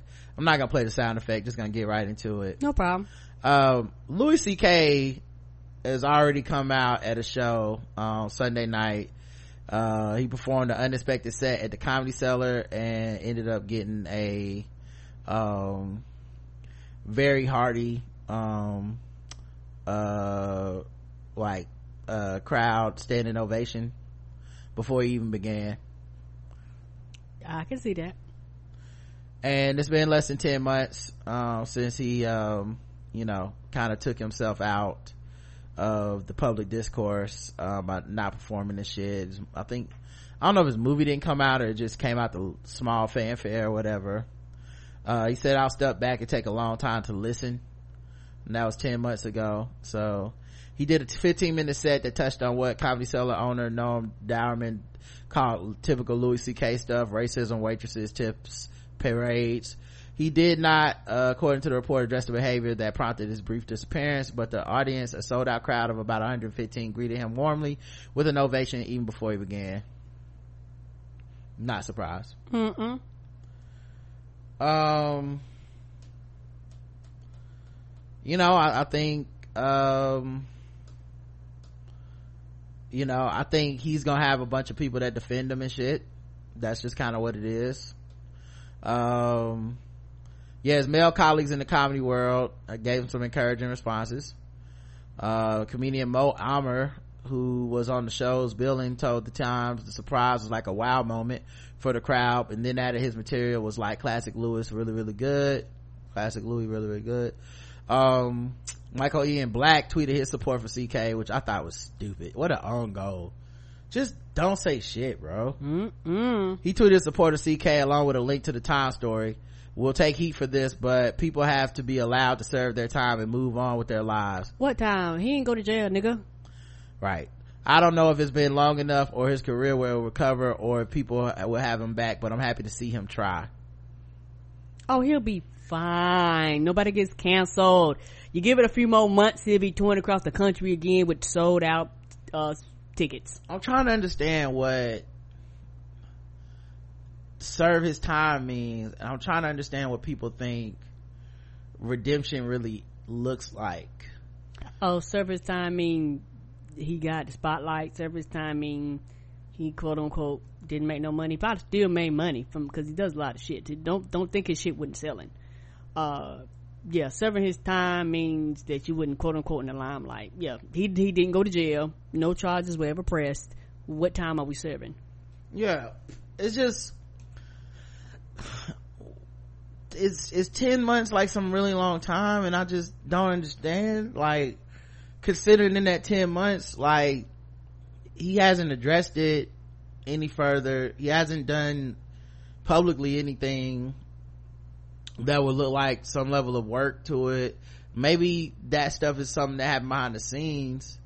Um but it's almost like you would have to show your work to then just return to the public spotlight 10 months later like it's all good now. Um i think maybe he never intended to do any work quote unquote or make any amends. I think you know he was like i've been a bad boy men shame on me. men get more sympathy in public for this kind of stuff. Mm-hmm. we make we make their behavior about them being the victim of their own behavior not what they did to people. And uh, yeah people i think people have been feeling behind the scenes. Poor louis ck all he did was pull his dick out and masturbate in front of some women that happened to be fellow comedians. And i mean it's not like he raped anybody. It's not like he touched anyone uh, he just was inappropriate. Boys being boys. And i think his behavior and along with like aziz ansari in the spectrum of things that men have done in the me too era quote unquote has been on the lower spectrum. And so people go okay the punishment for them is like we all just go uh that was weird. And then we move on essentially and i don't know what the right punishment is i like i, don't I think it's either. just easy like i recognize the other side of this which is of course um for the vast majority of people it's the papa john's conundrum all over again most motherfuckers that are anti Louis C.K. at this point are really anti. He should never come. They're really he should never come back. Right. I don't think they would ever admit it, but it's the truth. He could take all the steps in the world, and they would be like, "Yeah, I don't give a fuck. Uh, that creepy ass nigga needs to never work again." Um, and I'm not even begrudging them. I think, Mm-mm. I think maybe their dishonesty is rooted in um, some denial. Because they i don't think they would ever admit to themselves like wait i actually i don't think there's anything this dude can do. Mm-mm. you know? And because then because then they look like the bad guy. Because then you go well he's not a fucking rapist or anything. I mean this nigga can never work again? Like that's it and i think they don't want to be mean and be like yeah never not in this lane nothing i want to see this nigga like never, never, never, never, never again because the the the because the, the thing is is is like he's in a position of authority. and all he's gonna do is get right back in that position of authority. right And if there's nothing changed, the behavior will not change. So you're gonna put him over fucking women again and my thing for him is, to abuse. I guess what I'm saying is even if he would do the right things, quote unquote, whatever they are, take some classes, speak about it, donate money, uplift women's voices that are serving these causes and shit, um, whatever, you pick the things you think he should do. Right. At the end of that day, at the end of all that process, there's a lot of us who will still be like, fuck him, and I don't want him to ever work again. And I think there's a truth to that. The problem is, we have never been there. like, like we can't even, like, before I can have sympathy for the devil, the devil gotta go through some things. The devil ain't never done nothing. Like, all these niggas take a week off and come back and everybody's like, so brave. We, we applaud them like, I don't know, soldiers returning from war or some shit. I don't know, like you picked the analogy, but we, we applaud them like, like an activist getting let out of prison when they were put in there unfair, like, Right. God. Michael Ian Black said served his time. Served his fucking time, dog. Like, what are you talking about? You know, I, it's just, like the, the, the failing of the Me Too movement, quote unquote, is gonna be men. It's not gonna be women. It's not gonna be people that have been abused. It's gonna be men who ultimately are the arbiters of the culture and in powerful positions that do not have the stomach to stick to the ideals that they claim to uphold when supporting these women. That's all, that's what the failure is gonna be.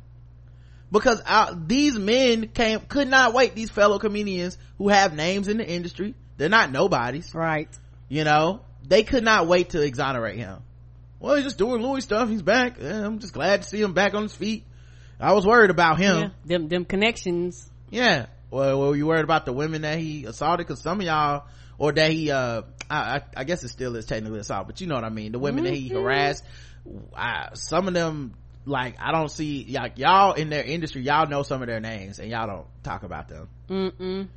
you know i don't know man i just think like i said I, I i i hate to be pessimistic but i've been saying for a minute shit from inception the me too movement is kind of doomed and people need to get as many people as they can get while getting is good Mm-hmm. because essentially men do not have the stomach or the perseverance to watch other men be punished. Because all of them are just thinking there for the grace of god go i. Because a lot of these powerful normally rich white men have done some shit. And now i'm not saying it's only white men because obviously power and patriarchy is not exclusive to just whiteness. Mm-mm. but uh and a lot of times the trappings of it are specifically being able to do women like this.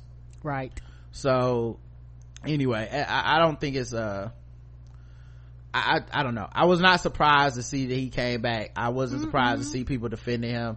And I'm sick of people trying to put the status quo as the brave position to hold because it ain't. People do this all the time. Well, I just think, um, you know, the, the people are giving black people, uh, movie awards for Black Panther because it's black. Oh, you mean the same thing racist white people think? Okay, so brave of you to to say racist shit. What what a what a who who would think you would come out and say that? Let me guess, you also hate women. Oh wow, wow. So you think it's brave for you to say that some of these women are lying about rape? Wow, so brave. So wow. Not that we have centuries and decades of fucking uh precedent to back up that your bigoted, stupid, regressive minded ways of thinking are the actual norm. I think men should be allowed to come back. They have been and will continue to be and no one's been Right. stopped. I don't know why people think people, men, people don't bounce back. You're so brave to say what happens already and to say that you support the status quo and not changing the way that we qualify these things. Oh my God. Wow. Thank you. Well, I just think if you rape somebody, your life shouldn't be ruined forever. Apparently it hasn't been. All these mm-hmm. niggas getting back out of jail, some not even mm-hmm. going. Right. What are we talking about? I just, it's, it's just, I hate when people do that shit, man. They always do the, like Michael Ian Black framed that shit like, I, listen, I just think he did his time and it's good that he returned. Like, so you think everything that rapists think too, or just what is going on? Um, all right. Uh, by the way, I could do a thousand of those. Like I saw a woman do a, I saw a woman saying that shit about feminism the other day. I was like, okay, all right. Like, you know, feminism has done this and it's not religious enough and blah, blah, blah. I'm like, the same religion that raped a thousand children and, I mean, maybe they own something. Have you thought about that? Come on. Feminism never raped a thousand children. I don't know. Mm-mm. Not in Philadelphia. One state. That's it. 300 priests. Come on. Pope in Ireland says Francis faces call to resign over abuse cover-up claim. As the pontiff brings the curtain down on his historic two-day visit to Ireland, Archbishop Carlo Maria Vigano uh, has called on him to quit over his response to the global scandal still enveloping the church. I don't see why. Francis used a speech at Mass in Phoenix Park on Sunday to ask forgiveness for abuses committed by members with roles responsible in the church, which allegedly includes American Cardinal Theodore McCarrick. Asking forgiveness. New Pope. Seem like it's the old formula in the new pope. Cause ain't that the old formula? Let's ask forgiveness for God, fuck the police and the victims and anything else. The main thing that's important here is that we all understand that, you know, we need to forgive them, our brothers in Christ. Whoopsie. My bad. It's a sin, you know, like gluttony's a sin or, uh, yeah, uh, eating shrimp before the New Testament is a sin. Like, it's just, that cotton. The 88 year old resigned last month over claims of sexual abuse against a 16 year old boy. Francis accepted McCarrick's resignation as a cardinal last month after a U.S. church investigation found that an accusation he had sexually abused a minor was credible. Archbishop Vigano has said he warned Francis about the allegations shortly after he became pope in 2013. A, but this guy's the moral barometer of the new church. Okay. In an 11 page statement, the archbishop compared cover-ups of abuse within the church to a conspiracy of silence not so disfamiliar from the one that prevails in the mafia. Pope Francis has repeatedly asked for total transparency in church. Archbishop Vigano, a frequent critic of the Pope, wrote in a letter, which was carried by the National Catholic Register and several other conservative media outlets in the U.S. and Italy. Yeah, so he, they don't like this Pope because he's too liberal for the, uh, conservatives because he doesn't just outright say I hate gays and you know all this shit. But at the same time, he still covered up child sexual abuse. So I'm surprised that they didn't do about a 180 and go, actually, you know what? Not a bad pope. Doesn't hate the gays, but he does let us abuse people. I mean, take the good with the bad. But that's just how dogmatic the right wing is right now. In this extremely dramatic moment of the universal church, he must acknowledge his mistakes and in keeping with proclaim, the proclaimed principle of zero tolerance. Pope francis must be the first to set a good example for cardinals and bishops who covered up mccarrick's abuses and resigned along with all of them. The vatican has not commit, commented on the accusations which include an assertion i mean assertion that other top officials were warned about mccarrick one of the highest ranking figures within the church as early as 2006 Mm-hmm. We ask forgiveness for the abuses of Ireland, said uh, the Pope. Abuses of power and conscience of conscience and sexual abuses perpetrated by members with it, with roles of responsibility in the church. Now this is in Ireland. Keep in mind we had one in the U.S. too. In a special way, we ask pardon for all the abuses committed in various types of institutions run by males or female religious and what? Or female. Okay. I guess all lives matter on this one huh? Right. just the one time where men and women equal. Right. Any other time women can't be in positions of power. And by other members of the church we ask for forgiveness for those cases of exploitation through manual work that so many young women and men were subjected to. We ask forgiveness. How about you ask the police to come pick some of y'all niggas up Ahead of the gathering tweeted, Ireland is di- a different country to 39 years ago, but this visit has caused us to reflect more deeply on the relationship between Ireland, the church, uh, brought to Ireland centuries ago. I, I don't understand. Tens of thousands of people gathered to see this dude, man. I don't know. I don't get religion, but part of this is not on me. You would think that that that these scandals would be a death knell for a lot of people. And yet people still romanticize the church. They still romanticize that era where the church people were going to church every day. They were more religious and they were more moral. It's like were they more moral were they just not talking about it? Right. Were they more moral or were they being sexually assaulted by people in power that they couldn't even sp- speak about because the police weren't gonna do shit and neither was the church? Ah god ridiculous trash all of them um all right let's move on to guess the race. Try to do something funny before we leave. Guess the race. Where's my music? Mm. Now that it's time for some guess the race. That's right, it's guess the race time. Now that it's time for some guess the race. That's right, it's guess the race time. Ba-dum-bum. That's right, it's time for guess the race. The number one game show going across all the podcast land. We read and play news articles from all over the globe.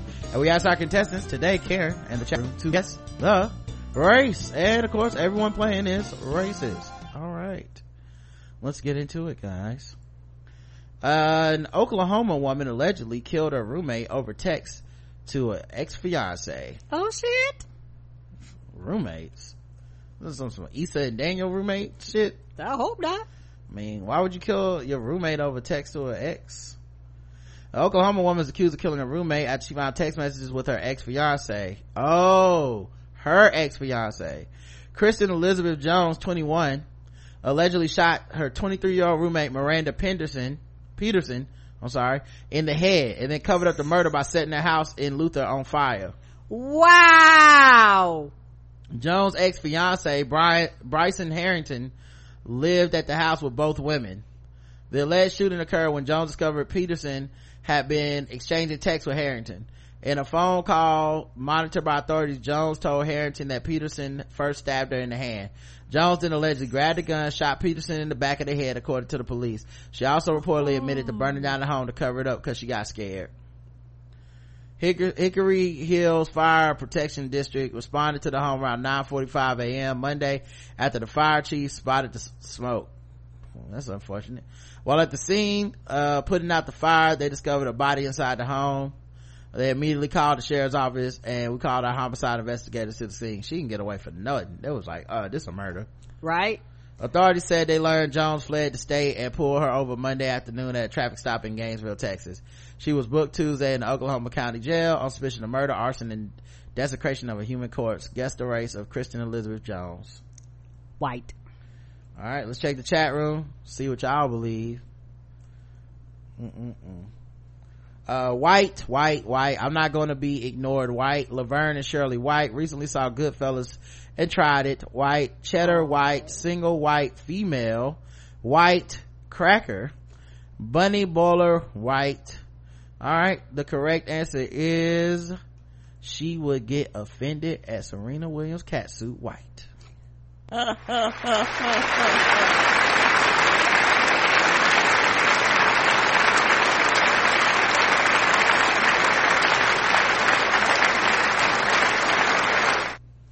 Yeah, she did that shit. Yeah, she look a hot mess in this picture. Yeah, she she bedhead. She just just woke up. Well, she was in the car when they got her at a traffic stop, so maybe she slept in the, in the back of the car. She probably did. Back of the police vehicle. Um, let's see. How about um, in Men Are Trash edition? a man installed a hidden camera in the bedroom of a woman he wasn't allowed to date police say. What? Yeah. When a Fuqua, wait, Fuquay Varina man said that he had romantic feelings for his friend's 27 year old daughter, the friend told him the woman was too young for him. So the police believe the 39 year old man, Brian Keith Fisher, installed a hidden camera in the woman's bedroom and secretly captured uh, images of her for three months. What? He said I couldn't date her, didn't say I couldn't masturbate to her. I don't know. Fisher was charged this week with one felony count of secret peeping. according to an arrest warrant filed with Wake County courts. Investigators say Fisher secretly installed the, for the purpose of arousing sexual desire a high definition camera that captured video and images of the woman without her consent. Oh, he went and got the good camera. The alleged offenses occurred between April 1st and June 29th. Ooh, that's so many times. Did you took a shower, got Right. addressed? According to the arrest warrant, the victim told police June 29th that she had found what appeared to be a hidden camera in her bedroom. The device, which looked like a USB wall charger, was located on a desk and plugged into an extension cord that was concealed by furniture, according to a search warrant. He kept that shit in there for, from April to June? Like 90 days or some shit almost? When the woman's father plugged in the device, it showed up on his password protected Wi-Fi and he became suspicious. Yeah, cause that means whoever did it had the password to the Wi-Fi too. Uh oh. Oh, in order to stream it. When the woman's father, uh, wait, the man told detectives that Fisher had previously expressed romantic feelings towards his daughter, but the father would not give his approval because of the 12 year age gap between them. Also, it's weird. Hey man, I know me and you friends. What you think about me dating your daughter? No. My, what, nigga, you hang out with me to watch football. With me. This ain't me. no fucking- Another grown ass man. This ain't no Brazzers, porn parody ass shit, nigga. This is life. Right. You ain't meet her and then come by. No. Right. Police searched Fisher's home found packaging for hidden camera in a kitchen trash can. Oh No. god. Now here's here's what I don't understand, guys. Listen to this.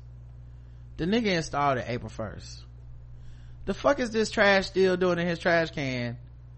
And it's been ninety days. He didn't throw it away. What? did- What? did- He was like, "I'm gonna go get it back and, and, and just before the warranty run out." Uh, Right? Why did? Right? What was the plan? Well, why wasn't this discarded ninety days ago? What the fuck was the plan? Oh, he was gonna use that uh that uh that Best Buy warranty. He's like, I kept the receipt just in case. I only need 90 days of seeing these titties. Then I'm gonna Return it. Return it. Just gotta sneak back in her room. Uh, like, did he find out they were coming over and then went, I gotta get rid of evidence in the kitchen trash can. The police will never look there. Never. What a fucking idiot. Uh, the victim's father told police that Fisher had house sat for the family in May and knew the Wi-Fi password. He also said Fisher had been acting odd about the de- after the device was disabled. they cut the device off like, take this shit out. Someone's spying on us. And all of a sudden, uh, excuse me. And, uh, while they was, while they was, as soon as they turned it off, like, take this shit off the Wi-Fi, unplug it from the wall. That's odd. Who the hell could be calling? I know, right? Hello? Uh, yeah. Um, I'm just calling to see. Uh, was there some form of a password change? What, Bri- Brian? Why are you calling here uh, right now? This it is one in the morning. I mean, I mean, I'm just asking, you know, because I did have the Wi-Fi password, but all of a sudden, you know, Why you want to know the Wi-Fi it- password, it- Brian? It, just wasn't working, you know. this is a very odd time. You're not even at my house right now. You calling about the Wi-Fi password at one in the morning? I, I'm cons- I'm just concerned about your Wi-Fi safety. you are acting kind of odd. That's all I know. Okay, you are acting really suspicious right now. I'm acting sus- no, no, no. I'm I'm not acting suspicious at uh, what would ever give you, sir? He was over there like, hey, hey, uh, real quick, uh, put your daughter on the phone though. Real Right. quick. Can I talk to your daughter for a second? Um, what you, okay, alright, cool, cool. Alright, well, look, look, alright, I get it. That's a little inappropriate. What your daughter got on though? What she, what she wearing? He was like, whatever you do, don't move the furniture around. Right, right. What she got on right now? Can you just like kind of describe her too? If she can't, I mean, you put her on the phone, she can say, okay, no, you, I, I know, but like, uh, does she, uh, uh, yeah, uh, is, uh, some of your towels pink? What, what are you Right. talking about? them titties still sitting like they do with that little birthmark on the left side. Oh, you know what? Uh, I gotta go. I gotta go. Police is knocking on my door for some reason. Hold on, hold on one second. I gotta throw something in the trash can. I'll be, hey man, I'll call you back, man. Um, so yeah, uh, father, the father initially denied putting the camera in the, uh, wait, Fisher initially denied putting the camera in the woman's bedroom, but minutes later told officers he had installed the device. He was taken down to Wake County Jail. He's been held on $5,000 bail. Court records show. Guess the race. What's his name? Brian Fisher, Brian Keith Fisher. Brian Keith Fisher is white. I always check the chat room to see what they believe. Creepy ass cracker white. I didn't know I couldn't do that white. White also recorded his passionate defense of Louis C.K. White. Oh. Promise keeper member white. I was Oh. only jerking off to her. I didn't date her. I don't see the problem. White. who else is who else but quagmire white Oh, oh. a brother a brother would have just looked up through the window white billy billy baldwin Sliver white what kind of nasty ass xHamster shit is this white and white fisher fishing for young cat white young cat did a did a 60 year old black man sneak into the comments I know, but a nigga, I'm not buying no HD camera. I can just sit outside the window. young cat sound like a something an old man to say I know, cat daddy y'all get some of that young cat young young blood hmm? anyway y'all all right he's white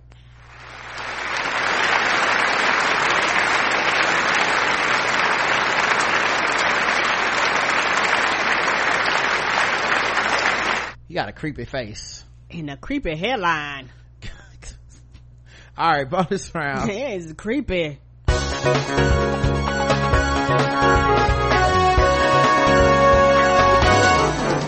Double the points and the race. Double the points and the race. that's right double the points double the race and the bonus round against the race so far We can Karen see your for two. screen. oh god no what is happening why why is this doing this no I, I don't know. Oh, that just gave away the answer. Hold on a second. Ah, boom, Now it's ruined. Anyway, bonus round Karen's two for two. We'll do a different story. Give me a Okay. second. Uh, I was looking like, why am I seeing the screen change? mm-mm. we'll do a different one. That was a good one too. I'll save it for another day when everybody's forgotten. Ah, you know, 'cause you know I won't remember. St. Francis Hospital guard accused of having sex with a corpse. Oh, uh, Memphis, Tennessee, a St. Francis Hospital security guard was arrested after witnesses told police they saw him having sex with a corpse. Cameron Wright, how did he get a hold of him with the security guard? Was he walking around securing shit and was like, hey, who left this here? It sure does look sexy, looking kind of stiff. I guess I'm gonna have to be a bodyguard. It's two things stiff in this room. You and me. Um, yeah, so, uh, da, da, da, Cameron Wright was charged with abuse of a corpse. Two witnesses told police they saw Wright act in act in the act with a female corpse in the hospital's body storage room Wednesday. They saw him in the act?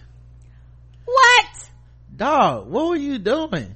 I told you he was walking around and looked up and, and just was like, mm, this is what I'm about to do. And guarantee you that's not the first time he's done that. Yeah, I can't imagine it would be. I, I mean, it sound like a, sound like a bold act that you try once. He, He probably got he- away with it. Right, he knew where they kept the bodies at. It was like, he did. Right? He's like, I know where to go. Hey, where the body's at? Come on. in the supply room where the Bacardi at. yes! I got some courses in here, all of that. You know, I can't forget about my corpse. Know? Ah, sorry guys. That one's on me. Um, yeah, so two witnesses say they caught him in the act with a female corpse, cause he ain't gay. You understand?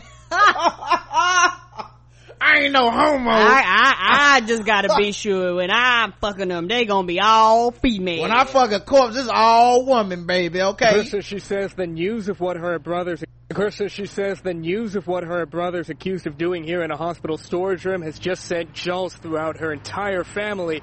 She says even before this, there were warning signs. Something just wasn't quite right with her brother. Oh, shit! Tonight, she wants him to seek mental What could the warning sign of fucking a corpse be? An right? act so wrong, and yet two men say they witnessed it. 23-year-old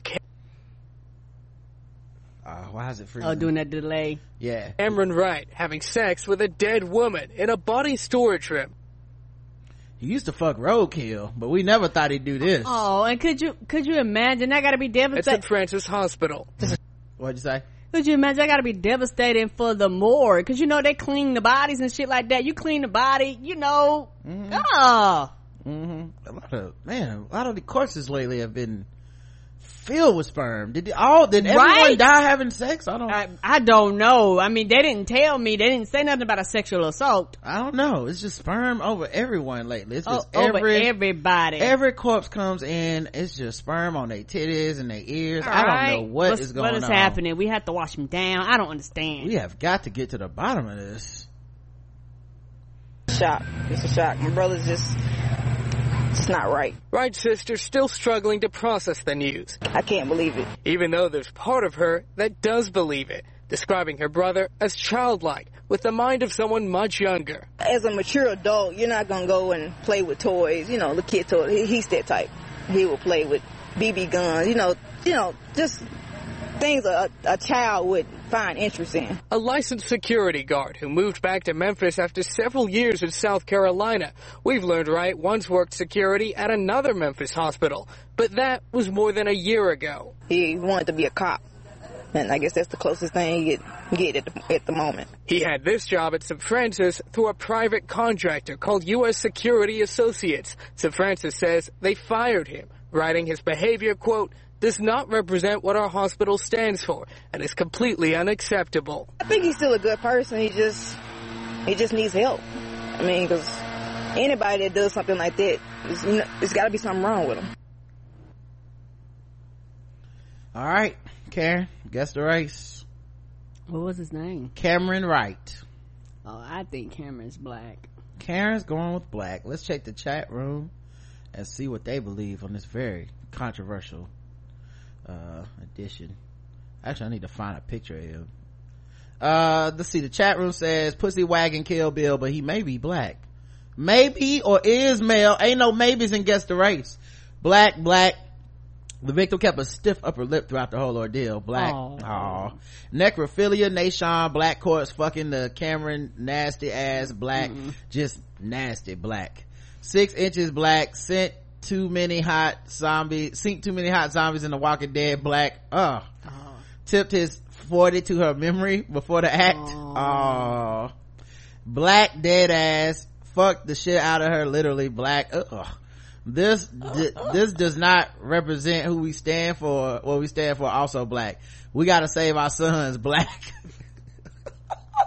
what? Okay. Why Not they- save him. Why'd they take me out? Okay, black. Memphis black and black. The correct answer is black.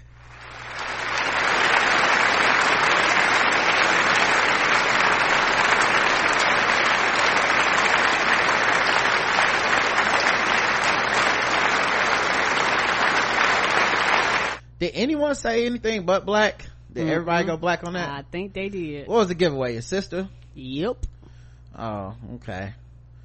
And then I see pictures of him with a woman. I'm like, is that the corpse or his sister? Like, what is the, like, what's the significance of showing the picture of the woman next to him? That's him, by the way. Oh.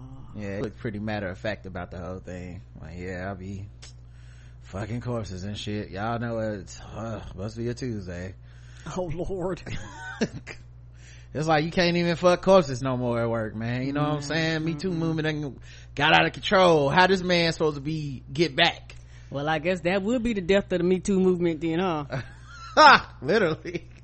How you supposed to get back? I mean, listen, I, I just mean, I mean, you, like I mean, I mean, these victims can't protest. we need a path for these men to get back at the job. I mean, it's good that he's out here having sex with corpses again at the, uh, at the old jobby job. I mean, they, they can't create no hashtag. support these black brothers. These false accusations is putting us in prison. Mm-mm. Okay.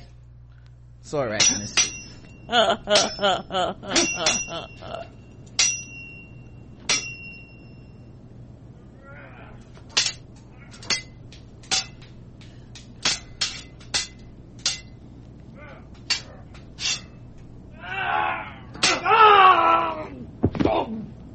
Yeah, the good news is that um, I was reading more of the article, and it looks like he will be going on tour with Louis C.K. opening for him. So y'all don't worry about it. He's No, fine. nobody gets canceled. It's called the uh, "Can't Keep Our Dicks to Ourselves" tour, and uh, it'll be coming to a city near you. Okay, They're gonna be out there killing it. they are. Okay, Uh, you will die laughing, and then he will try to be on top of you. So be careful. A Belfast woman was remanded in custody yesterday after accusing her of being accused of having a sword in public. Jenny Lee Lavery appeared before the city magistrate's court with con, uh, in connection with the alleged incident at Laird Park on Monday. The 36 year old Glen, Glen, Glenluce Gardens, okay, faces a charge of possessing an article with a blade or point in a public place. A police officer said he could connect her to the alleged offense. No further details are disclosed during the brief hearing. Defense solicitor Pat Kelly confirmed I'm instructed that she does not wish to apply for bail. So, she was out there with a sword, living dangerously. So they locked her ass up. Yeah. Can't blame her. Can't blame her. Um, I do one more. Police are searching for men wanted in connection with a stick and sword attack in Queens. Police are on the lookout for a group of men captured on surveillance video attacking a man in Queens with sticks and a sword. Investigators said the incident happened around 7 a.m. Sunday eh, when a 26 year old man was approached by four men. The suspects at first threatened the victim by displaying a gun. He then attempted to get away, but tripped and was cornered by the four men and assaulted with sticks and a sword. The men, the group of men managed to flee the scene while the seriously injured victim was taken to Jamaica Hospital in stable condition.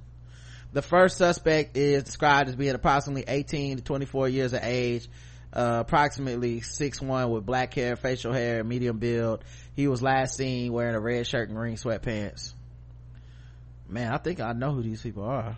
And this is what you happens when, uh, you lock up Mariah, uh, Dillard. I mean, Stokes! Mariah Stokes. When you lock up Mariah Stokes, the crime goes crazy on the streets of New York. Okay? That's not good. So hopefully Luke Cage can do something about this, cause I, I don't know what's got to gonna fix the problem. We got sword crimes in the big city. All right, guys, we'll be back, uh, tomorrow. Until then, thank you so much for listening. We appreciate y'all. Um, I love you. I love you too. Mwah.